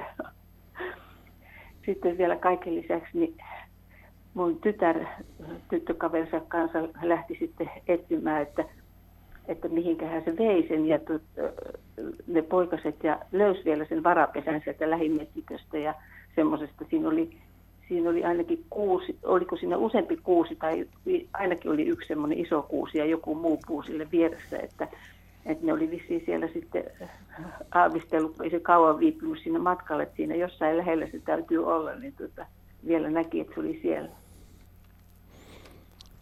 Joo, Halo. hieno Joo. havainto.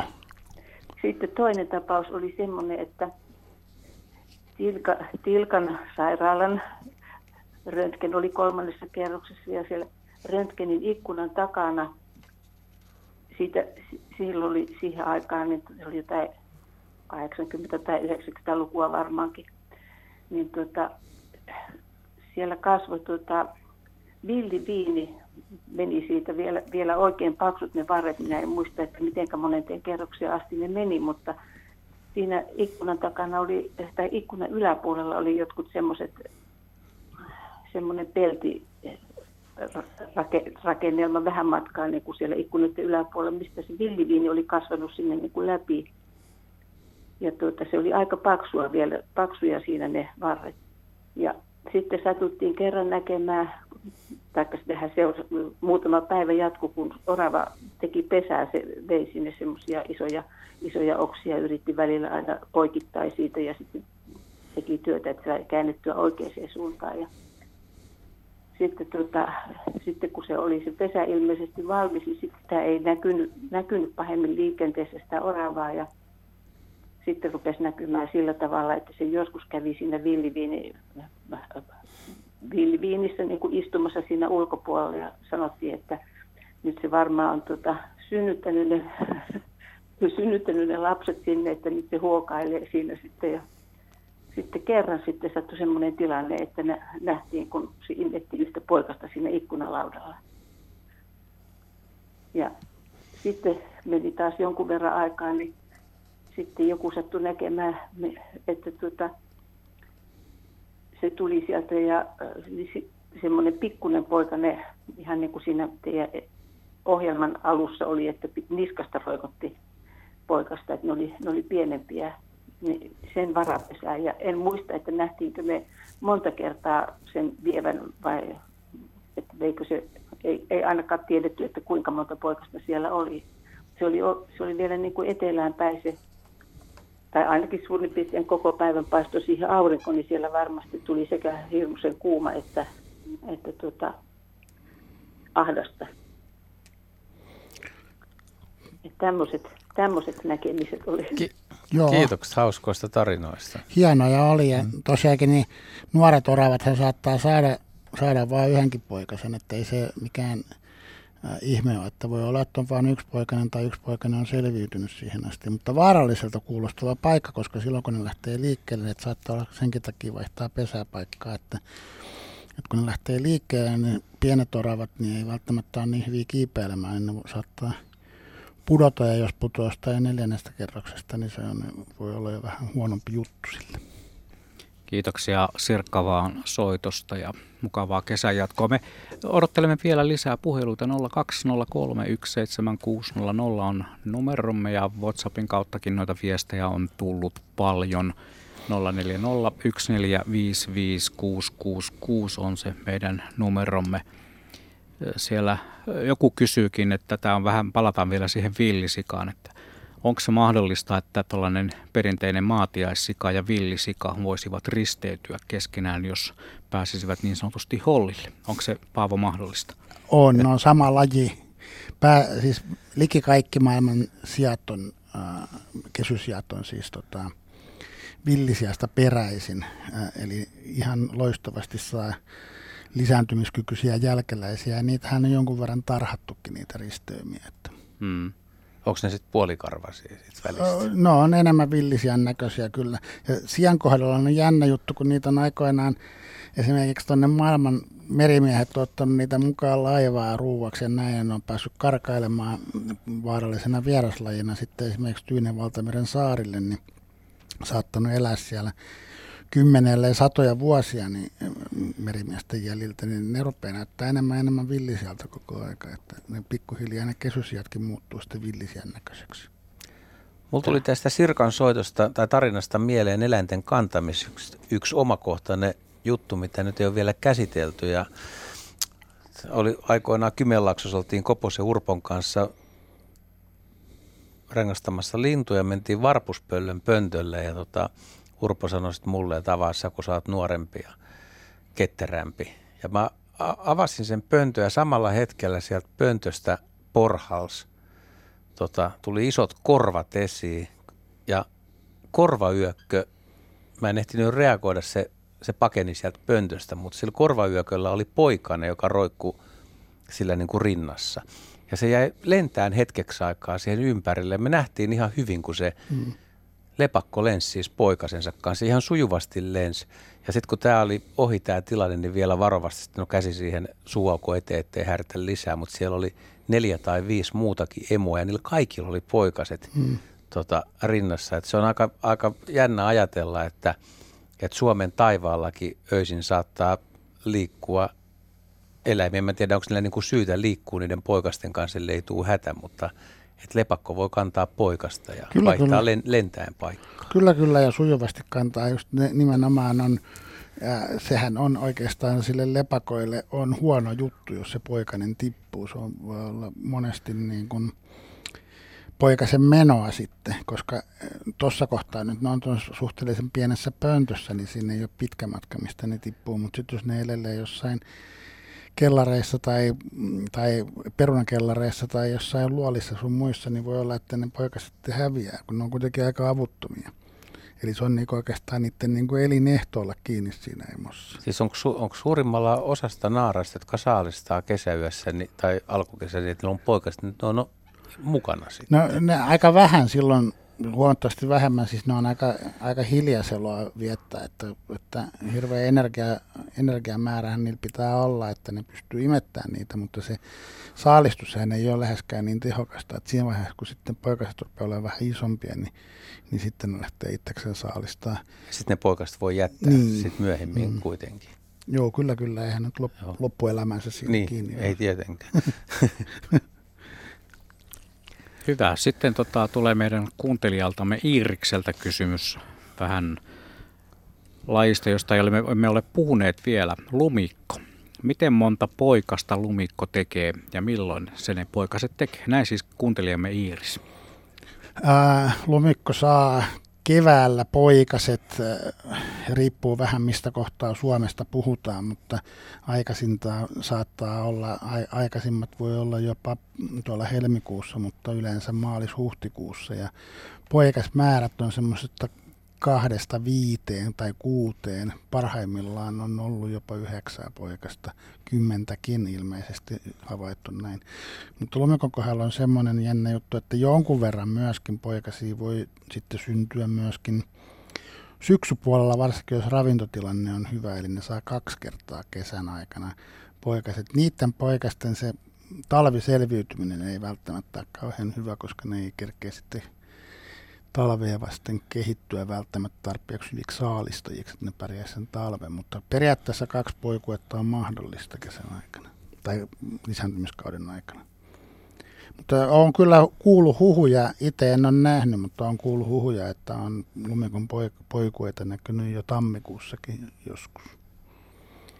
Hetken kuluttua otetaan yksi eläin käsittelyyn josta ei ole muistaakseni vielä puhuttu kovinkaan paljon, nimittäin supikoira, mutta sitä ennen napataan vielä kuitenkin Anttu mukaan lähetykseen. Hän soittaa Mallinkaisilta.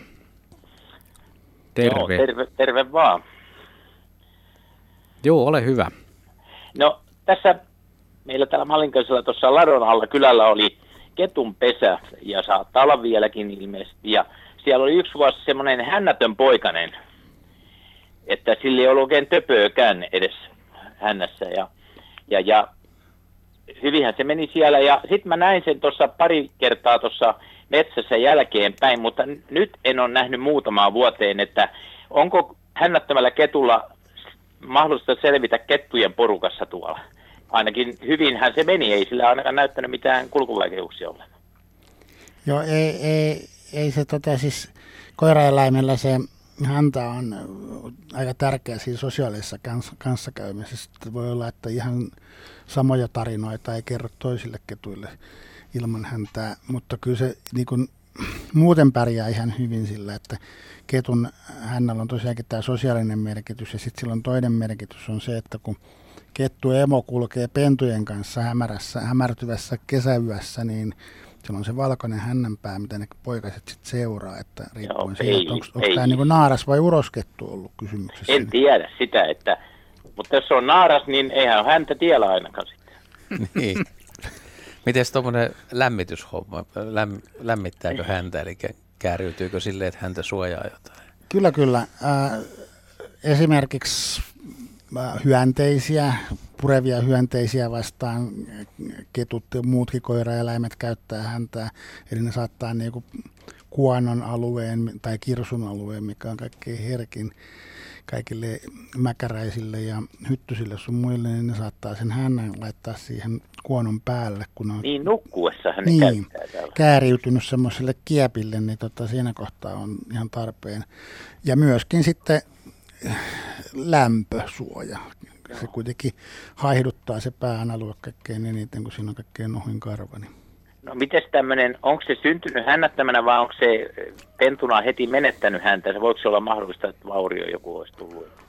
No, ei sitä tiedä, eikö? No näkemättä on vaikea sanoa sitä, että niin. onko siinä mitään tämmöistä, mutta periaatteessa on mahdollista, äh, mahdollista semmoinen hännän vaurio, että jos, on, jos siellä on esimerkiksi tota, jotain teknisiä laitteita siellä teidän ladossa, mihin se on jäänyt ei, kiinni se, tai ei, muuta se, ei, Joo, ei, se on ihan tuommoinen metsälato, että niin.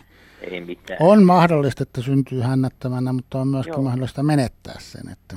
No niin, selvä. Mielenkiintoinen havainto mm. No, Juhalle, Juhalle terveisiä, että Paapelia ei ole näkynyt nyt vähän aikaa. Niinkö? Niin. Se on, se on herra se Metsu. Niin, Joo. Se ei ole, se ei ole nisäkäs, ei puhuta siitä. Ei. No niin. Kiitokset. Kiitoksia. Kiitoksia.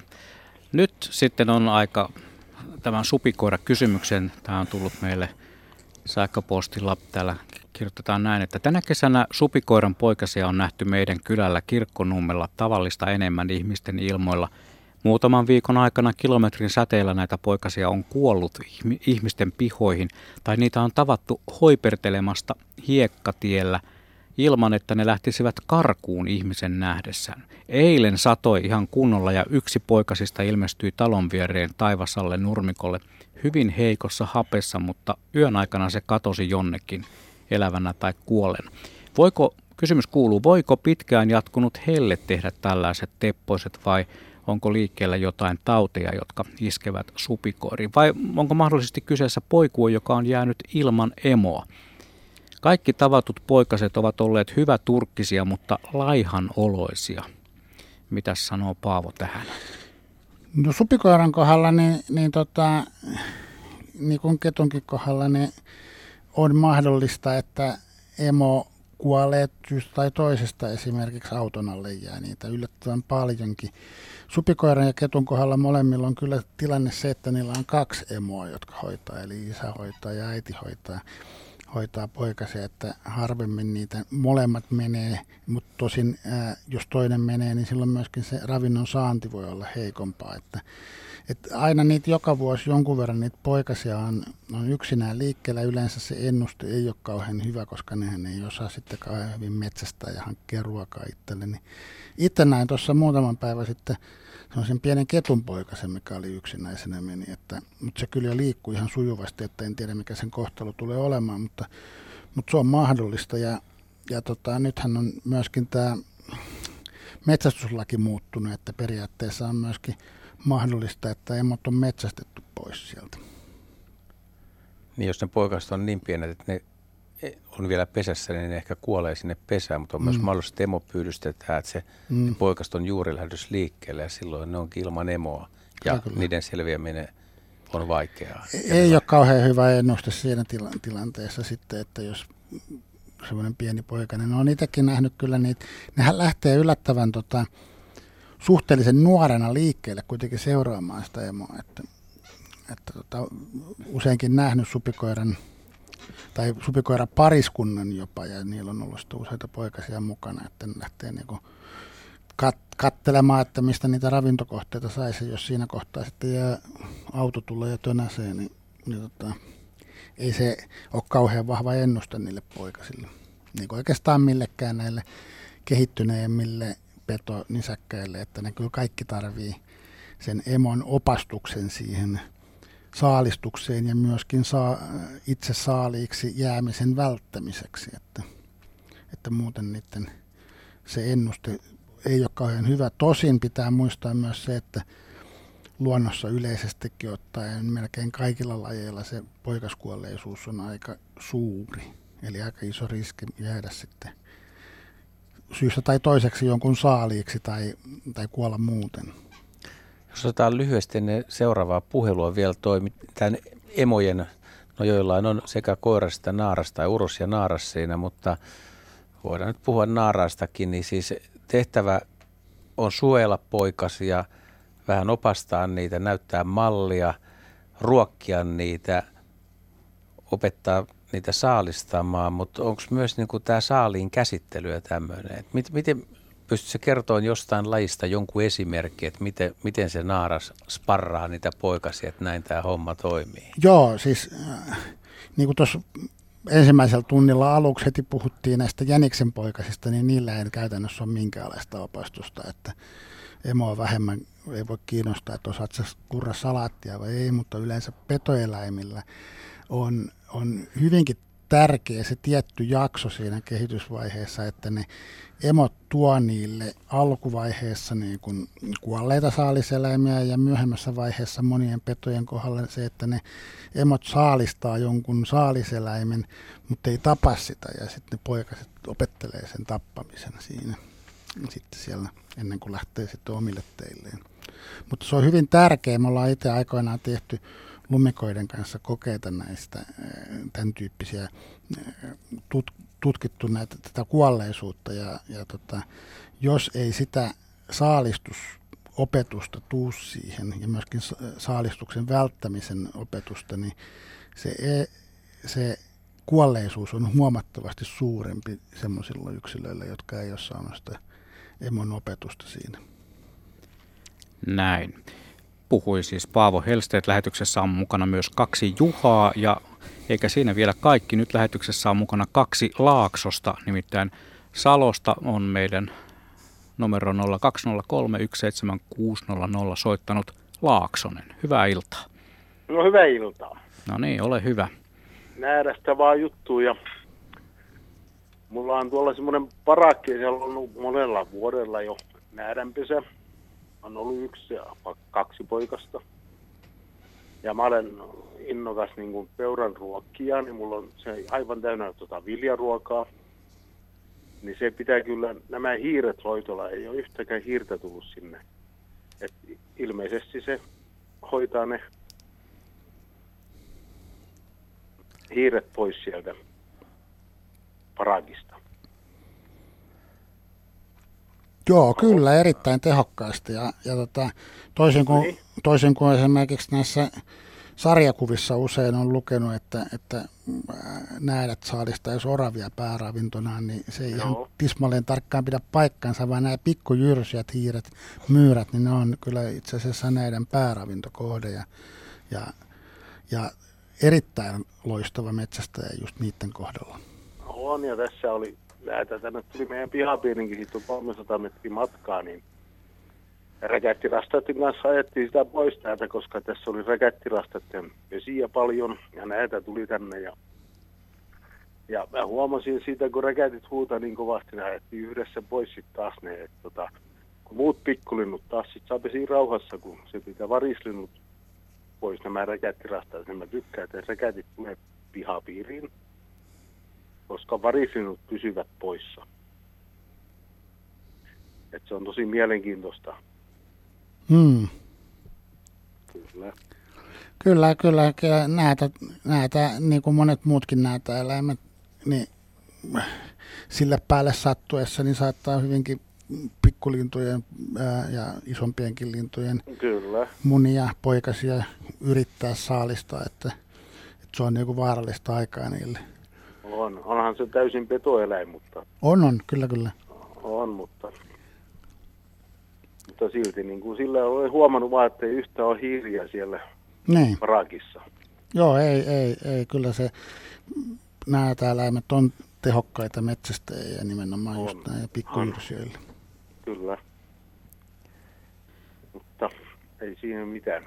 Kiitokset soitosta. Kiitoksia Kiitos. Laaksonen soitosta ja meillä on jo seuraavakin soittaja tuossa odottamassa omaa vuoroa.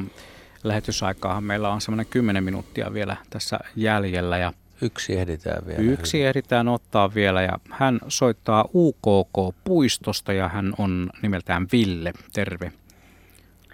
No terve, terve. Minkälaista tarinaa sinulla olisi tarjolla? No joo, tota, oltiin tuossa Urho Kekkosen kansallispuistossa tällaisella tota, ystäväporukalla vaeltamassa ja siinä kun keitettiin pannukahvit, niin huomattiin, että tota, sopuleita oli niin kuin aivan valtoimenaan joka paikassa. Ja ilmeisesti nyt on taas tässä syklissä sellainen vuosi, että niitä, niitä riittää. Niin meidän seuroita kovasti kiinnostaisi sellainen, että miten nuo tota, sopulit ylipäätään, kun ne välillä syklisesti sitten niin kuin lisääntyy räjähdysmäisesti, niin mikähän sitten siinä taustalla mahtaa olla selittävänä tekijänä. Tämmöinen kysymys. Nyt tuli kyllä aika laaja kysymys, että tätä asiaa on tutkittu tuolta 1800-luvulta lähtien. Ja ihan tarkkaa selitys siitä. Paljon on teorioita, mutta tota, ne tosiaankin Suomen puolella tai Suomen tuolla pohjoisilla alueilla se, ne isommat vaellukset on historiallisista tämmöisistä katsauksista nähty, että ne on noin 40, 30, 40 vuoden välein tullut. Ja nyt on ollut vähän epätasaisempaa, eli näitä, näitä tota hyviä vuosia on ollut useammin. Mutta se tosiaankin se sopulin lisääntyminen on hirveän tehokasta ja se tarvii kaksi talvea peräkkäin, että ne lisääntyy erittäin hyvin. Eli se talvilisääntyminen on siinä kauhean tärkeää ja sitten sen jälkeen, kun ne on kahtena talvena onnistunut niissä talvilisääntymisissä, talvet pitää olla hyviä niille, niin saattaa lähteä sellainen isompi niin sanottu vaellus liikkeelle. Eli, eli siinä vaiheessa niitä sopuleita on niin paljon, että ne on syönyt kaikki ravintokohteet ja ne ei tykkää toisistaan lähtee liikkeelle. Sopuli ihan normaalistikin vaeltaa kaksi kertaa vuodessa, eli, eli keväisin ne tulee alas sieltä tunturista koivikoihin asustelemaan ja sitten taas syksyisin taas palaa ylös sinne tunturiin lumenviipemäalueelle.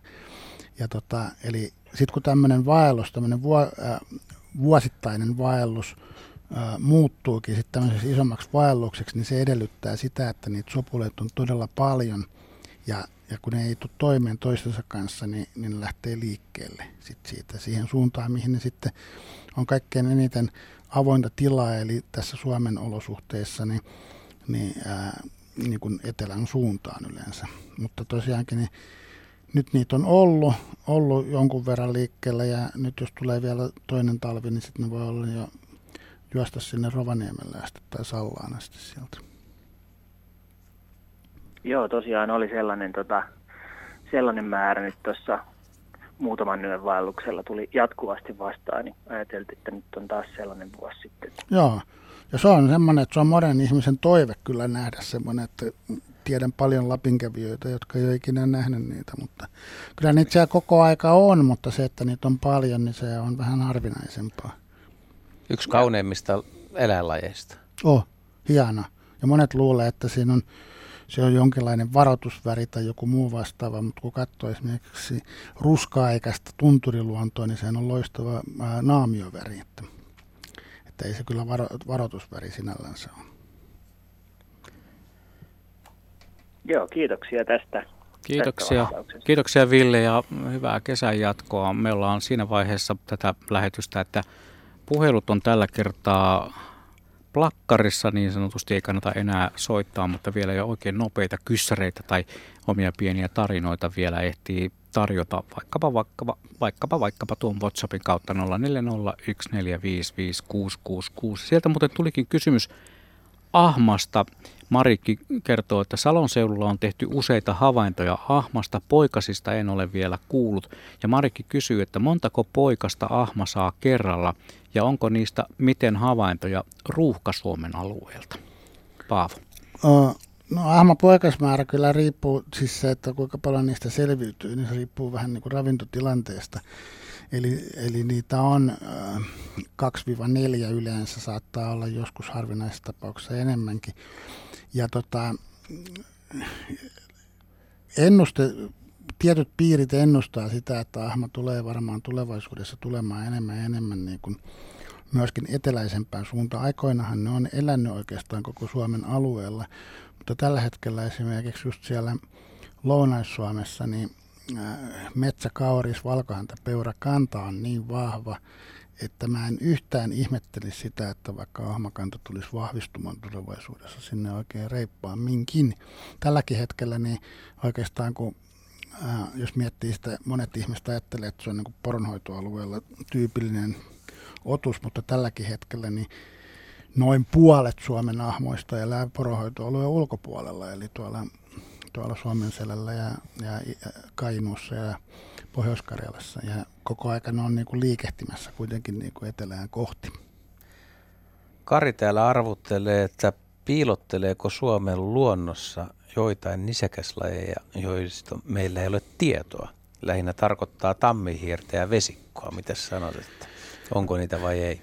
No, tammihiiren kohdalla, niin, niin niistähän on aina välillä tulee epävarmoja havaintoja ja siitä on kyllä jo todella pitkä aika, kun on viimeksi varmistettu havainto, että niitä on kyllä yritetty välillä etsiä enemmän tai vähemmän aktiivisesti, mutta se on kuitenkin sen tyyppinen eläin, että jos niitä olisi, niin kyllä niitä näkyisi. Mutta jännä juttuhan siinä on se, että tuossa Suomenlahden saarilla on elänyt koko aika niitä.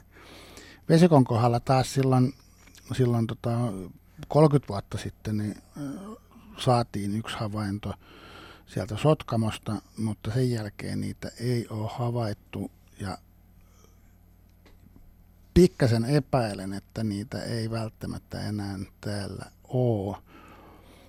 Mutta on se tietenkin aina mahdollista. Niistäkin lähimmät on sitten Viron puolelta, missä tällä hetkellä oikeastaan edelleen hieman vahvempaa kantaa, mutta ei sekään mikään kauhean vahva siellä on. Tota, on mahdollista, mutta en tiedä onko. Ei ole enää kauaa lähetystä jäljellä ja tässä nyt on aika monta lajia päästy tai käsitelty myyriä ja hiiriä ehkä vähän vähemmän ja on siellä tietysti monta lajia, joita ei sitten ole tullut ollenkaan käsiteltyä. Vedetään tähän loppuun yksi aika yllättävä kysymys. Tämä on mun oma havainto, koska tänä kesäkuun alussa pääsin aika lailla näkemään noita liitooravia.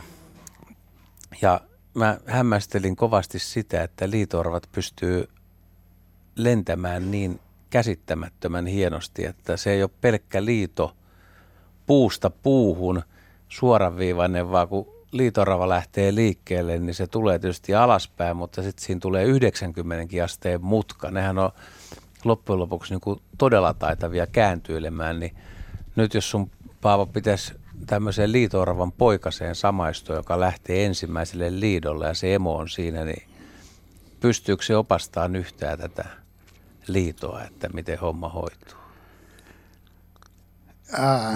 No esimerkillä. Esimerkillä, että siinä kohtaa kun hyppäät tuosta, niin muista laittaa ne räpylät suoriksi. Että itse olen nähnyt, kun, kun tota, lintuemot tavallaan opastaa lintuja lentämään, mutta liitoravan poikasen kohdalla en ole kyllä liito oravia nähnyt useitakin, mutta se, että lähtee ensimmäiseen liitoon, niin on se kyllä varmaan aika... Pitäisi olla aika helppo paikka, että se on kumminkin varmaan eka liito on aika, aika suora ja pehmeä, että siinä ei mutkitella yhtään. Niin, niin. Toisaalta poikaset on aika leikkisiä, että saattaa olla, että mutkia tehdään. Liitoravahan on aika hyvä mutkittelemaan, että se voi kyllä vaihtaa kesken liidon suuntaakin, mutta kyllä se varmaan aika jännä paikka on semmoiselle pikkuselle. Uskoisin. Juha B., mikä se olisi sun suosikki tälle kesälle, jos sä pääsisit tutustumaan johonkin nisäkkään poikaseen, niin mikä olisi semmoinen, mistä voisit muutaman valokuvan ottaa? Ilves. Se tuli aika nopeasti. No, kun en, ole ikinä, en ole ikinä nähnyt ilvestä. Mä haluaisin nähdä täyskasvuisen ja mieluummin tietysti myös pentujen kerran, mutta tietysti sitten semmoinen hyvin suuremmalla todennäköisyydellä tapahtuva havainto voisi olla se siili. Ja siili, pienet siilin poikaset, ne voisi olla tosi, tosi mielenkiintoisia nähtäviä. Siilihavainto on tältä kesältä, mutta ei, ei havaintoa pienistä siilistä, siileistä. Miten se taipuu? Mulle 15 sekunnin vastaus. Mä haluan nähdä metsäsopulin. Paavo no vinkki. Evo, Lammin Evolta. Ja sammalmetsää kävelee paksu sammal, vai? Paksu sammal, Yöllä vai päivällä? Ilta hämärissä kannattaa ja sitten kannattaa tota, katsoa, että onko syöty sammalta. Näin tehdään sitten. Lähetkö Juha B. mukaan tämmöiselle retkelle? Mä aloin just pakkaamaan. Selvä. Kiitoksia Juha Laaksonen ja tohtori Paavo Helsteet. Tämä Nisäkkäiden poikasilta oli tässä. Ahma perhe tässä rähisee vielä ennen kello 20 uutisia. Kiitoksia kaikille kuuntelijoille, jotka otitte osaa ja tietysti teillekin, jotka viihdytte kanavalla. Me siirrymme Metsäradioon hetken kuluttua, eli uutisten jälkeen. Ja sää tietysti.